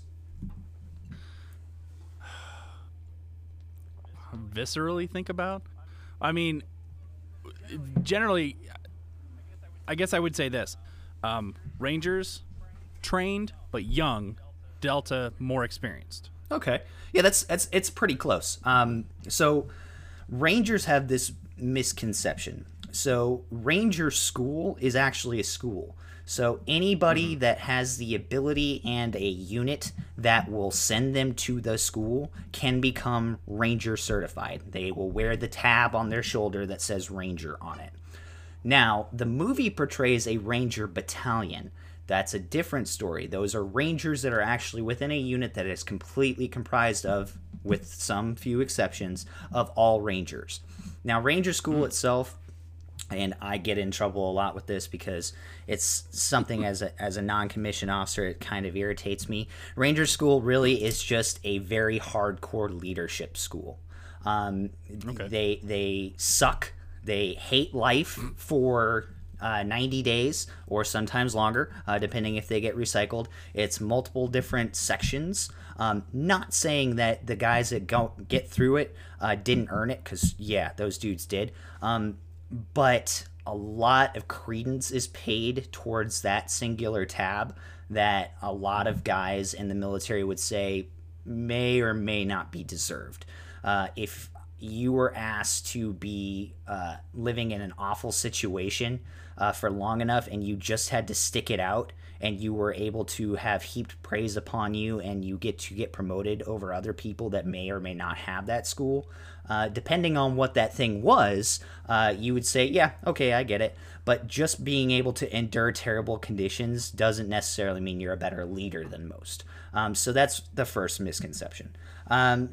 So back to the units. So Ranger Battalion, typically those guys are experienced, from the leadership on down to the squad leaders, which Everson, who is Josh Hartnett's character, played the squad leader. Mm-hmm. He was also kind of the platoon sergeant, but we'll go with squad leader, who's the chalk leader for that Black Hawk. They're all experienced operators. The Rangers and Delta both fall under what's called Special Operations Command. Okay, so they're both under the exact same command. Now, there's a difference between Special Operations Command and the conventional Army. I've never been a part of Special Operations Command, so when you ask me what I think of viscerally between those two units and, say, the units I've been a part of, I'd say they more look like you, with the fact that they have beards and get to wear cool guy civilian clothes and have all the weapons and stuff that they want, versus me, who I get to hang out with not all of that and not necessarily get all the cool guy stuff. There was reasons behind it, of course. Special operations are very specialized units. They're there for specific reasons. They're not there for what the conventional army is, which is to go up against peer-to-peer threats, or sometimes under the peer. So example be Afghanistan or Iraq. Conventional forces are there to achieve an objective. Special operations are surgical. They have surgical reasons for being there. But Delta. So Delta, when people think Delta, I always go back to, and I will name drop Matt Best, love the hell out of you, Black Rifle Coffee, and he does a lot of stuff on YouTube. He does a video where it's working out like an operator, where he'll show how different units within the special operations community work out. The Rangers over there, single arm deadlifting, 300 pounds while chugging a bottle of Jameson while yelling Ranger. Whereas the Delta, it shows nothing, an empty gym, and then a dumbbell just drops out of the sky. You have no idea where it came from. That's Delta. Okay. So Delta is kind of that, is definitely the spooky, mysterious, unit that you may or may not know about. You know of them mostly because of Chuck Norris, but I was waiting for it. Yeah, I was waiting for Chuck Norris. It was Lee Marvin, of course, and definitely going to do that podcast later, but much like anything else when it comes to Chuck Norris, I am completely biased, so that'll be a very quick podcast. But yeah, so Delta is a very specialized, more so than the Rangers. They're utilized for surgical missions where certain things have to happen. They operate not under the exact same laws and guidance that a conventional army unit would. And then Rangers are kind of that middle ground. So the reason I bring all of these things up are the relationship between the Rangers and Delta in this film is pretty much exactly what you see between conventional army and everybody that's associated with Special Operations Command. So any other conventional army unit would be the guys that are pulling security for cool guy, dudes to roll in on their shiny helicopters to do something. Okay. They are the ones that are like, hey dude, why are you here? Why do you have a beard? Why do you get to wear 511s and khakis and, you get the weapons that nobody's ever heard of? Or worse yet, I wish I had a weapon that worked. That's the kind of communication you would have. I bring to focus the scene where Eric Bana kind of jumps in front of Orlando Bloom's character Blackburn when he's pulling the meat off the spit for the dinner before the mission. Mm-hmm. And then Isaac's character shows up, the captain, you know, and kind of is like, hey man, you might be Delta, but you're not hot shit. That's literally what happens every day in the Army for conventional dudes against Delta or against the Rangers or against anybody else. So the Rangers wouldn't do that. I mean, there's definitely going to be some stigma of, I wish I was Delta if I were Rangers. That's kind of the pecking order. And again, and I'll kind of go back to say Delta and Rangers are Army-specific units for special operations, right. Much like the Navy has its SEALs, Marines have Force Recon, the Air Force has... Yeah, so the Air Force has people... They're called paratrooper jumpers, the PJs. PJs, yeah. And then the Coast Guard, they don't count. Sorry, Space Force. Space Force has Jedi. So you have certain units associated with different branches because we have specialty missions. That's the reason why we as branches exist. So you have this stigma between the Rangers and Delta in here, and this brings me to another one, and this is going to go completely over your head because most people that aren't in the Army don't know about this, but the word HUA fucking grates my ears. Okay, HUA is the word that you're given to that really can mean two things. HUA can mean please shut the fuck up, I don't want to hear it anymore, or fuck you. That's what that means to any soldier. It doesn't matter if they're conventional to special operations. That word has no place in the normal jargon of the Army. You use that word when you're in basic training, and quickly, once the dew is off the lily and you know the gild's off the rose and you hate life because you've been in the Army for more than 2.5 seconds, you stop using that fucking word. So every instance of the word HUA from Rangers, no less, killed me.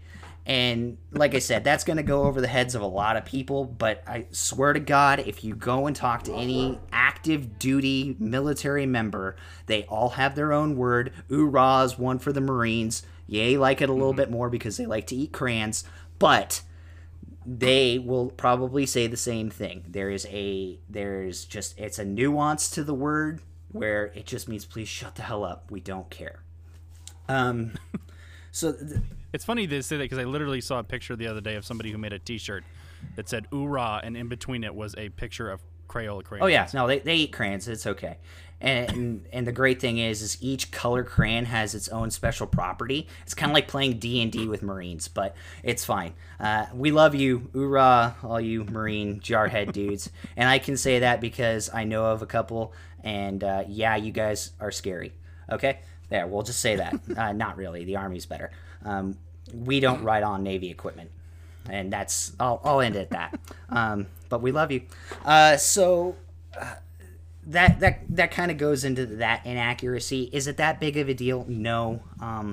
I feel like again, based on the fact that there's little to no character development, you had to have some kind of conflict between your central protagonists.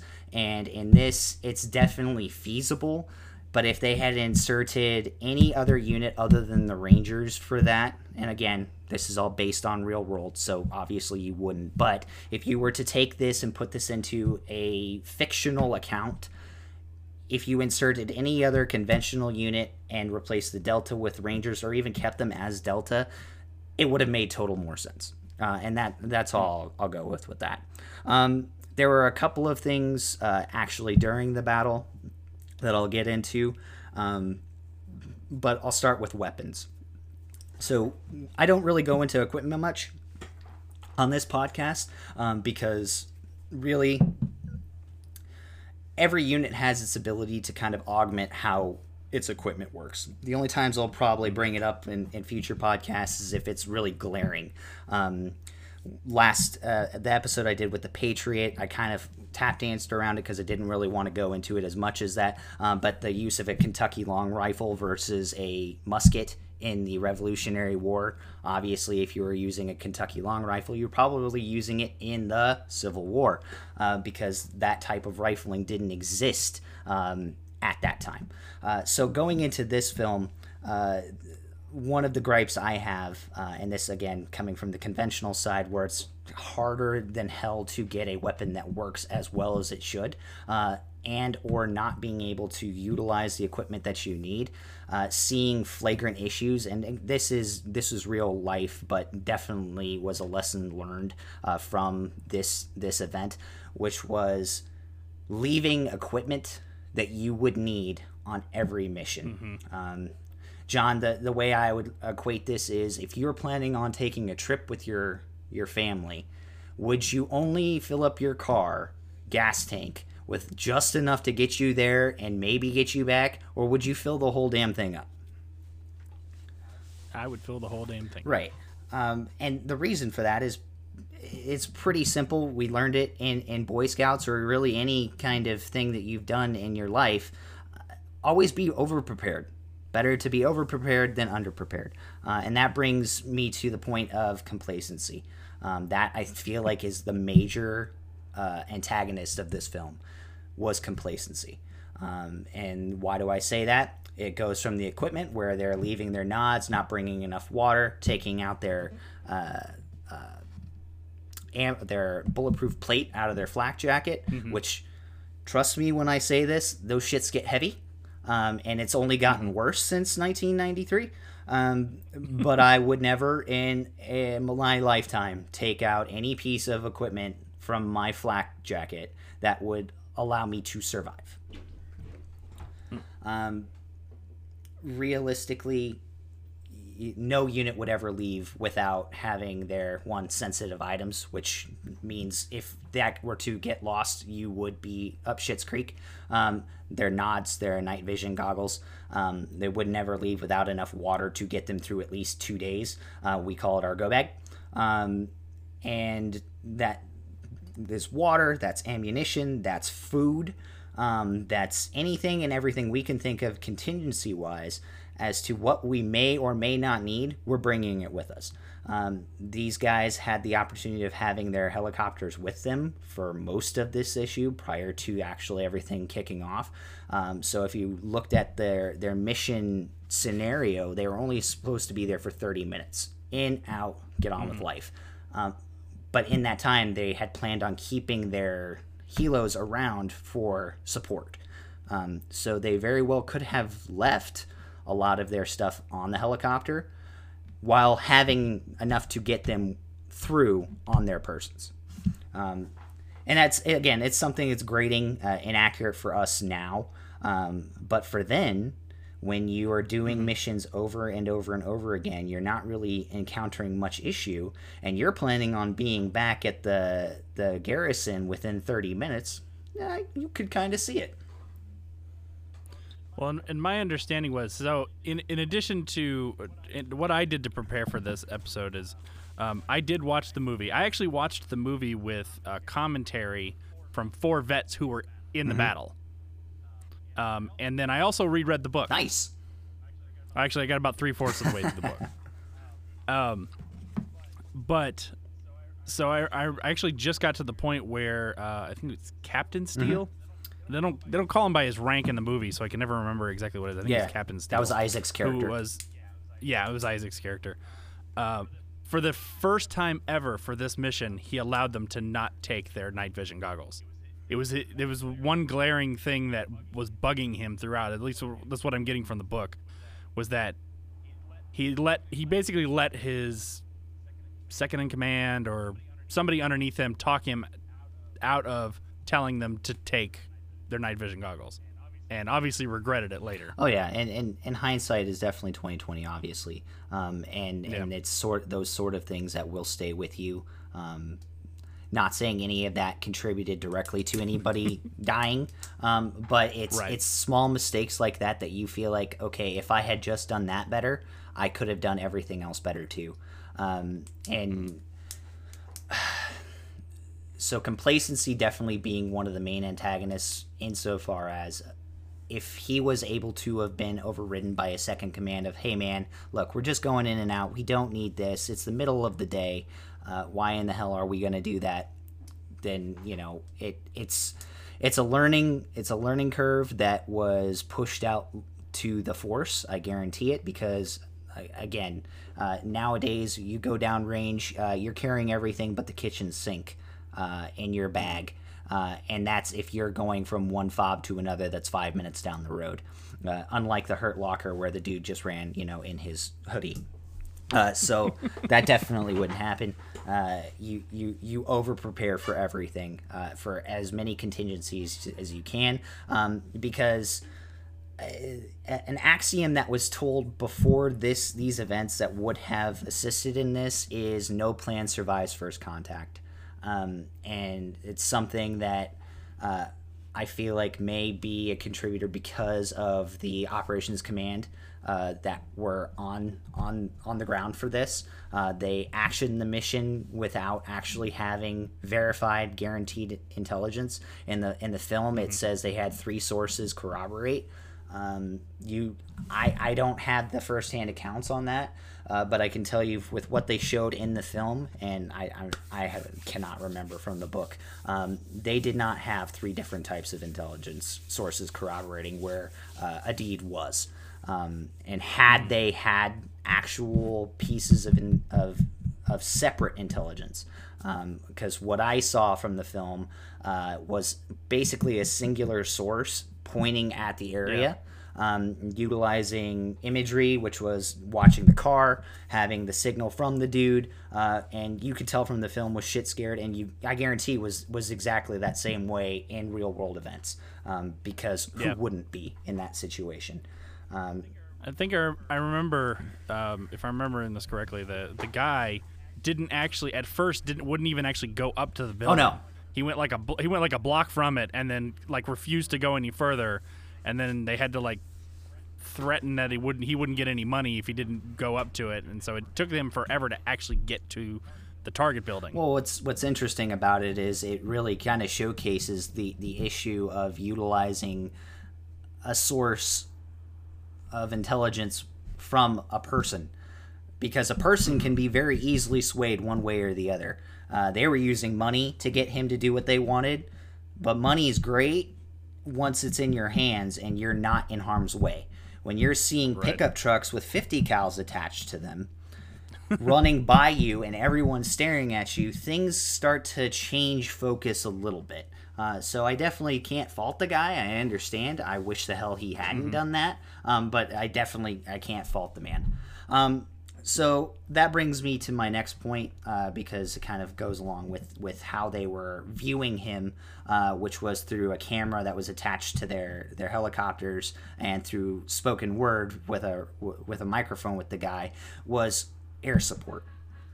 So the mission, as I kind of went ahead and discussed a little bit earlier, was supposed to be a pretty simplistic infill by the Delta guys to the target area, find the prisoners, pull the prisoners out through a mechanized convoy. The Rangers were going to infill utilizing ropes, which is an air insertion. Air assault guys from the 101st would say, air assault! Yeah, dude, you inserted. You actually didn't get fired upon while you were doing that, except for in the movie it showed the dude shooting an RPG, which he wouldn't be able to see, by the way. And, you know, Blackburn catching it, you know. That was the shortest amount of time you've ever seen Orlando Bloom in a movie, other than, I think, maybe the last Pirates. I don't remember. I didn't watch it. So that you had air support on hand. If you looked at the helicopters themselves, the armaments were ridiculous. For most of the Black Hawks, they had the miniguns on either side, and those that did not have them either had 240 Bravos, M60s, or 50 cal. And then there was actually two Kiowa attack helicopters that were running interference as well, that had 57mm rockets as well as machine guns. So what we call that is close air support. It's very typically associated when you have boots on the ground, because you typically want air support above you. Now, this was a a textbook issue of urban warfare. And you probably saw it in the film when you are encountering individuals that, one, are not wearing uniforms, two, are able to blend in very well with their environment because they live there, and three, have multiple vantage points that they could engage you, either from the rooftops or within classrooms or within windows or rubble. It really has a dangerous issue of providing covering fire, especially when you're on the ground. And I'll bring up Ewan McGregor. Obi-Wan definitely said when you have the high ground, you can pretty much handle it. But in this case, we're talking about armed militia guys from the Warlord utilizing high ground to fire down upon the Rangers and the Delta dudes. So the close air support, while utilized during the initial portions of the mission, once the first Black Hawk got hit and they brought in the second one and then that also got hit, you really didn't see very much air support coming in until they had engaged a lot more support from the outside. Did you notice that? Or yes, but I equated it to, we needed to, as far as the movie goes, we had to follow the characters. Mm-hmm. So all this extra stuff that probably was happening in the battle, we couldn't have, because then all we would be able to hear is just noise. Yeah, that's fair. And since we're reviewing the movie, I guess that makes more sense. But fine, John. So what I'll say is yes, because of the film, you're definitely following the individual soldiers where they were, and if the air support was being utilized in, say, today's kind of standards, when you have troops in contact, a tick, you would see God move Earth in order to get those individuals out. Being that the era that it was going on, where our politics were, the rules of engagement, which I'll bring up later, but really isn't an issue because we follow very similar ones in our current conflicts of having to be shot at first before we can engage. You would not likely see all of the armaments that could be brought to bear on this situation. Could it be because of the second and third order effects of what's the world gonna think if we're short of nuking a city to bring home what amounts to be 40 dudes? When it comes to the popular side, though, we will stop everything and try to find one person. And the reason why we do that is, one, when it comes to the military, you don't leave a fallen comrade. You don't leave anyone behind. And that is one thing that does piss me off about the movie, is there are multiple times in the film that you see dudes get left behind. Chaos of battle, yeah, it happens.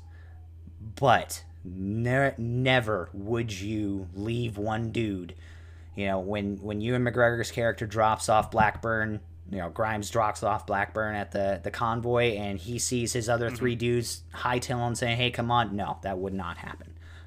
Because when you get one dude isolated, that person can be used against you. If that person's taken captive, that's a POW. They can use him for information. Or they can use him nowadays for political reasons, not just POW, but if, say, they're doing something, which does happen a lot, where we may not want media coverage associated with it, and they show an American soldier in gear with weapons in this area, that's extremely dangerous to where we are within the world. So it's one of those things of, as soon as this were to have occurred, for me, it would be two things happened. One, the commander at the airport did not have an idea in his head that this could have occurred. Complacency sat in. This is going to be an in and out. Had no contingency planned. In the film, he discusses bringing a gunship, AC-130, which really, if you've never seen one of those, it's a battleship that flies. Fucking incredible. But they didn't. They turned him down because of the optics of the area. Didn't think they need it. This associated with the real world. Why that occurred is because about 3 weeks earlier, I believe, they were trying to take down the same guy. They had intelligence saying that this dude was in a house. They decimated the home, and reports on the ground where women and children were killed. So we don't tend to do that. Those are our concerns that we don't like, because we are the good guys. We are the ones that attempt to do as little damage to wherever we're fighting as possible, because we're not fighting the populace. We're fighting a group of bad guys. And that's right. What this film really kind of shined a light on, and what I really enjoyed. But back to the close air support, definitely could have been done better.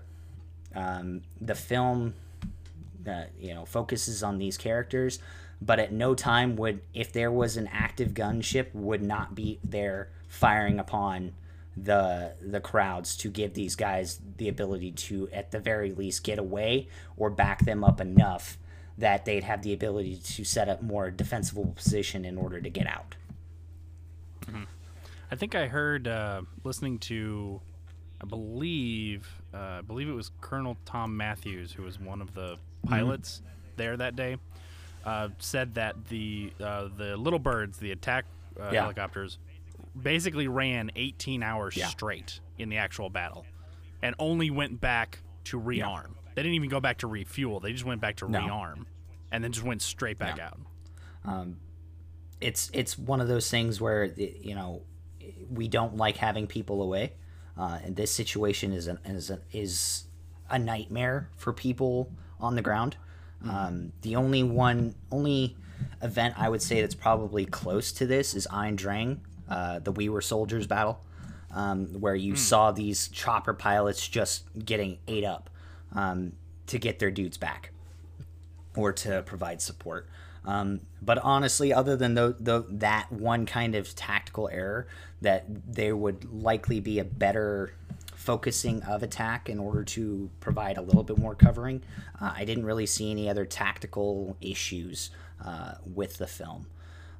Again, going to kind of equipment nitpicky crap, the weapon systems utilized by these guys, the Delta, you saw the M4 carbines, which are the shorter, smaller weapons, which everyone sees as an AR-15 now for the civilians. A lot of those guys either had an optic on or they didn't. Everybody would have optics. Nobody would be running iron sights, because those types of weapons are used in close quarters. You don't have time to actually have a good sight picture utilizing iron sights. The Rangers, similarly, the ones that had the M16A3s, which were the ones that had the squared off handrest. You saw some that had the 204, which is the grenade launcher. 203, which is the grenade launcher, and then the extended mags, but they didn't have optics. Again, if we're talking about a Ranger battalion, and we already know that, they did leave nods and other things, those guys are usually outfitted to the gills. So they would have access to better equipment, just based on personal experience with these guys.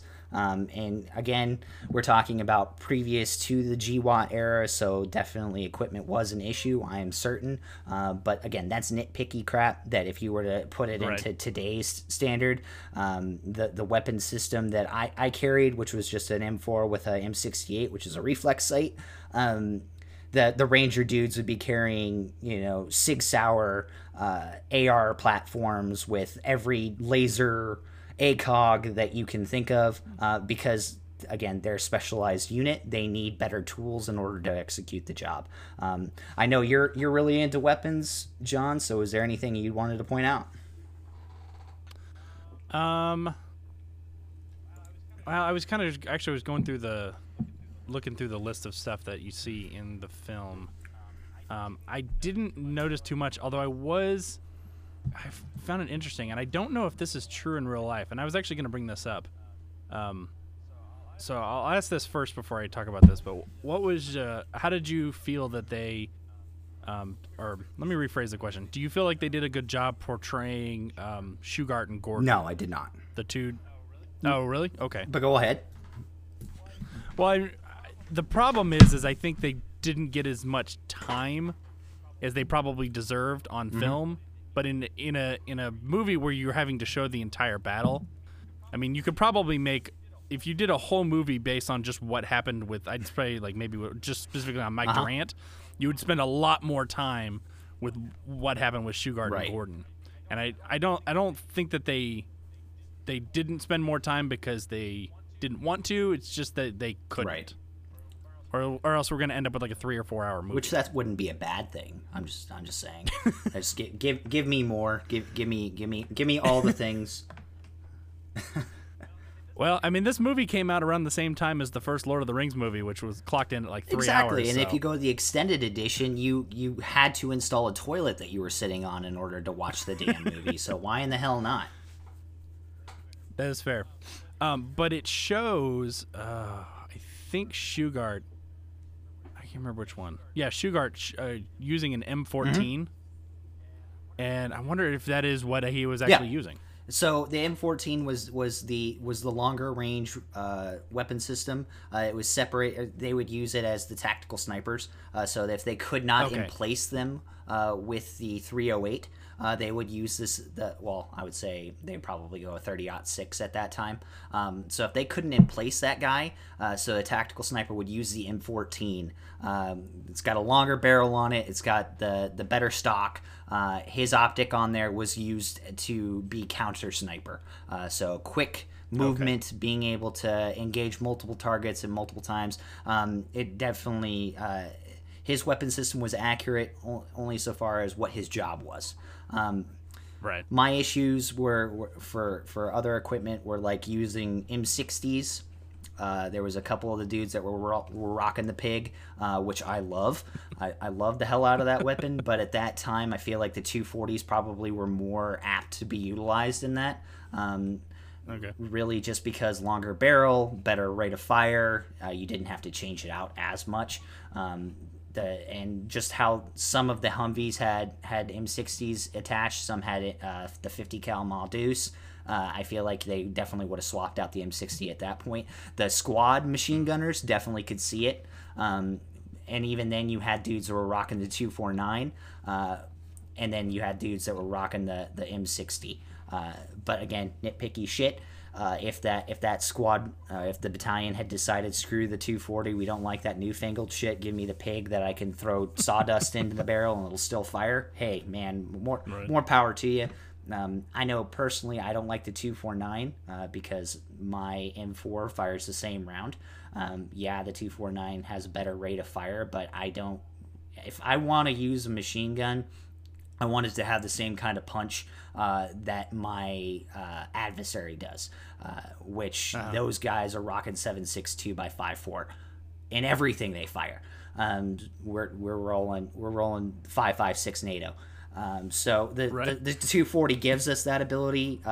Give me the Modus all day long, because that honey will take care of any problem. It's really funny that you say that, because there's one person in the book who I think is Delta. And I'm not going to mention his name because he was a real person. But half of the time that you read his part in the book, he's complaining about the 5.56. Yeah. And he's like, why are we using this stupid round? And it's the same reason why we went away from the 45 caliber pistol to the 9mm. Because it was easier to level the bubble across the board for NATO forces, so that I could pick up the same 9mm that the German is, and I'd be able to fit it. Thankfully, I only carried a Beretta for half of my time. I carry the SIG 320 now, which is awesome, and I have the two civilian variants, which I won't name where I got. But thank you. Realistically, you can buy the 320 at any gun shop now, except right now you probably can't find it anywhere because, you know. Right now you can't find anything. It's ridiculous. I don't know how it is for you, but I tried to find ammo today, and they are out of everything. I'm going to probably start making a slingshot at this point because I feel woefully inadequate with my ammunition, and it's not getting any better. Hopefully next year. But back to the 5.56. Yeah, if you talk to any guy that lugs around an M4, he will tell you he'd much rather have a 7.62 for everything except weight.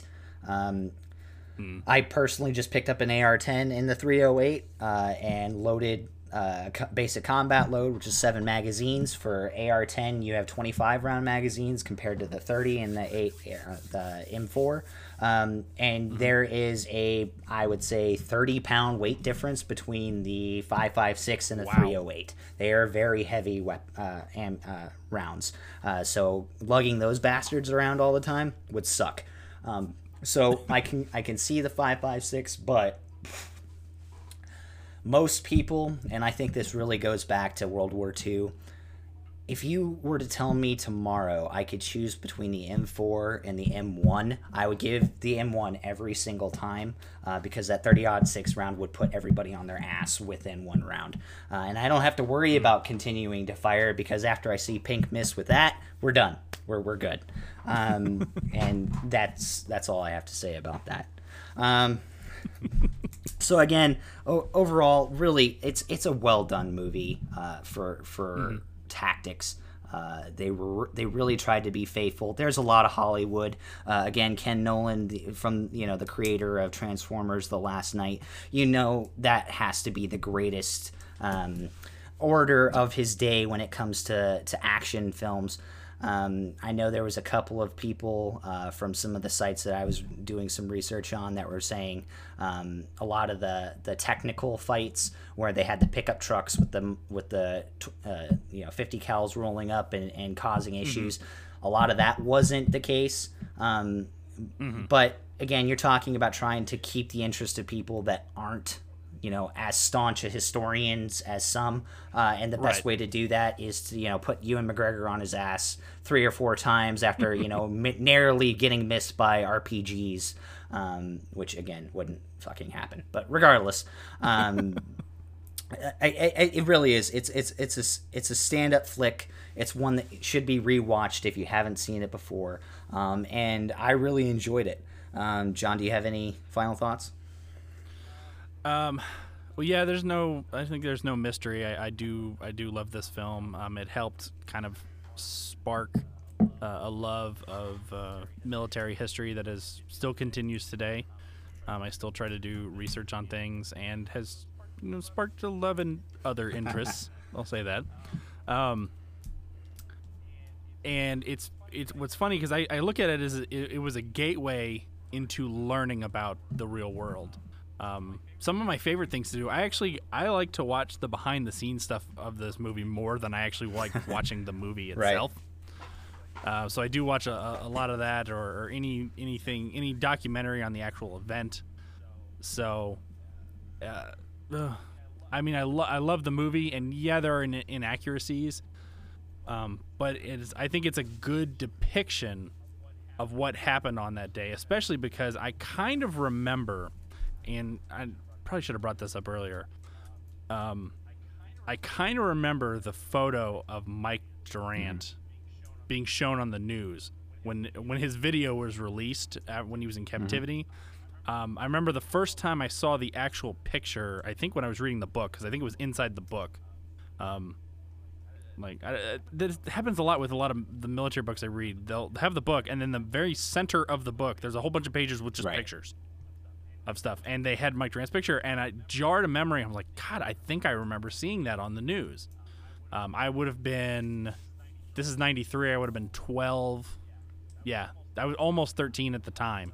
So I wasn't actively watching the news, but probably my mom or my dad had the news on, and seeing that on there, all of a sudden I just was flooded back with, oh God, I think I remember roughly when this was happening. I was not cognizant of it, especially because they didn't really I don't remember being told a whole lot about it, about the actual event.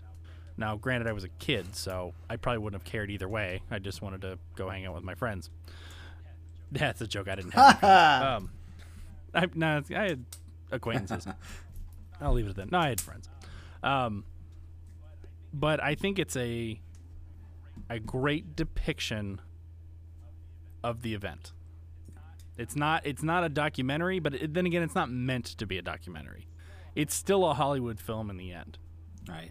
So. And if nothing else, it brought people's awareness to an event that may have not have been, and any awareness to the plight of soldiers on the battlefield, I'm okay with, unless it's the Hurt Locker.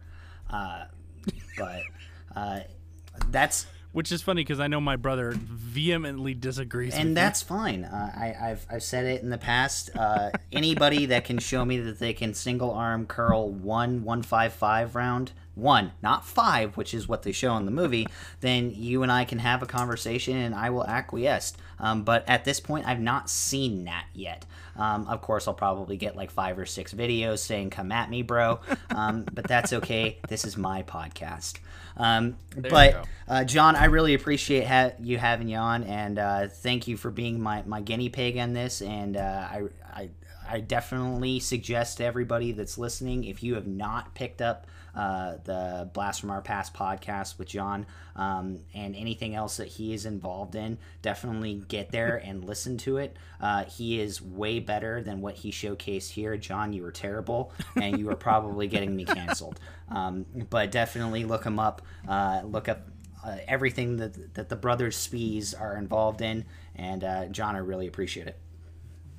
Thank you. I appreciate that you allowed me, you know, a civvy with no military background to come be your first guest on this. Well, podcast. I set the bar low, John. So everything else is. You can only go high. You can only go up from here. But other than that, please like and subscribe. I'm on all podcasting mediums now, including Apple and Google. Please review me. And leave a 5-star review if you liked it. If you want to leave me a 1-star, just don't. It's probably better that way. But give me any honest feedback. I'm on Facebook at You Call Those Tactics. Also at on email. Please send me any feedback you have. And that being said, anything else there, John? Sorry as I choke on myself. Oh shit, no. Perfect way to end it. I was gonna make another plug. But then I decided that you've already done your outros. I'm like, I don't need to plug anything. Well, that's all for now. Please see us back next week on You Call Those Tactics, and stay frosty. Hoorah. Oh God.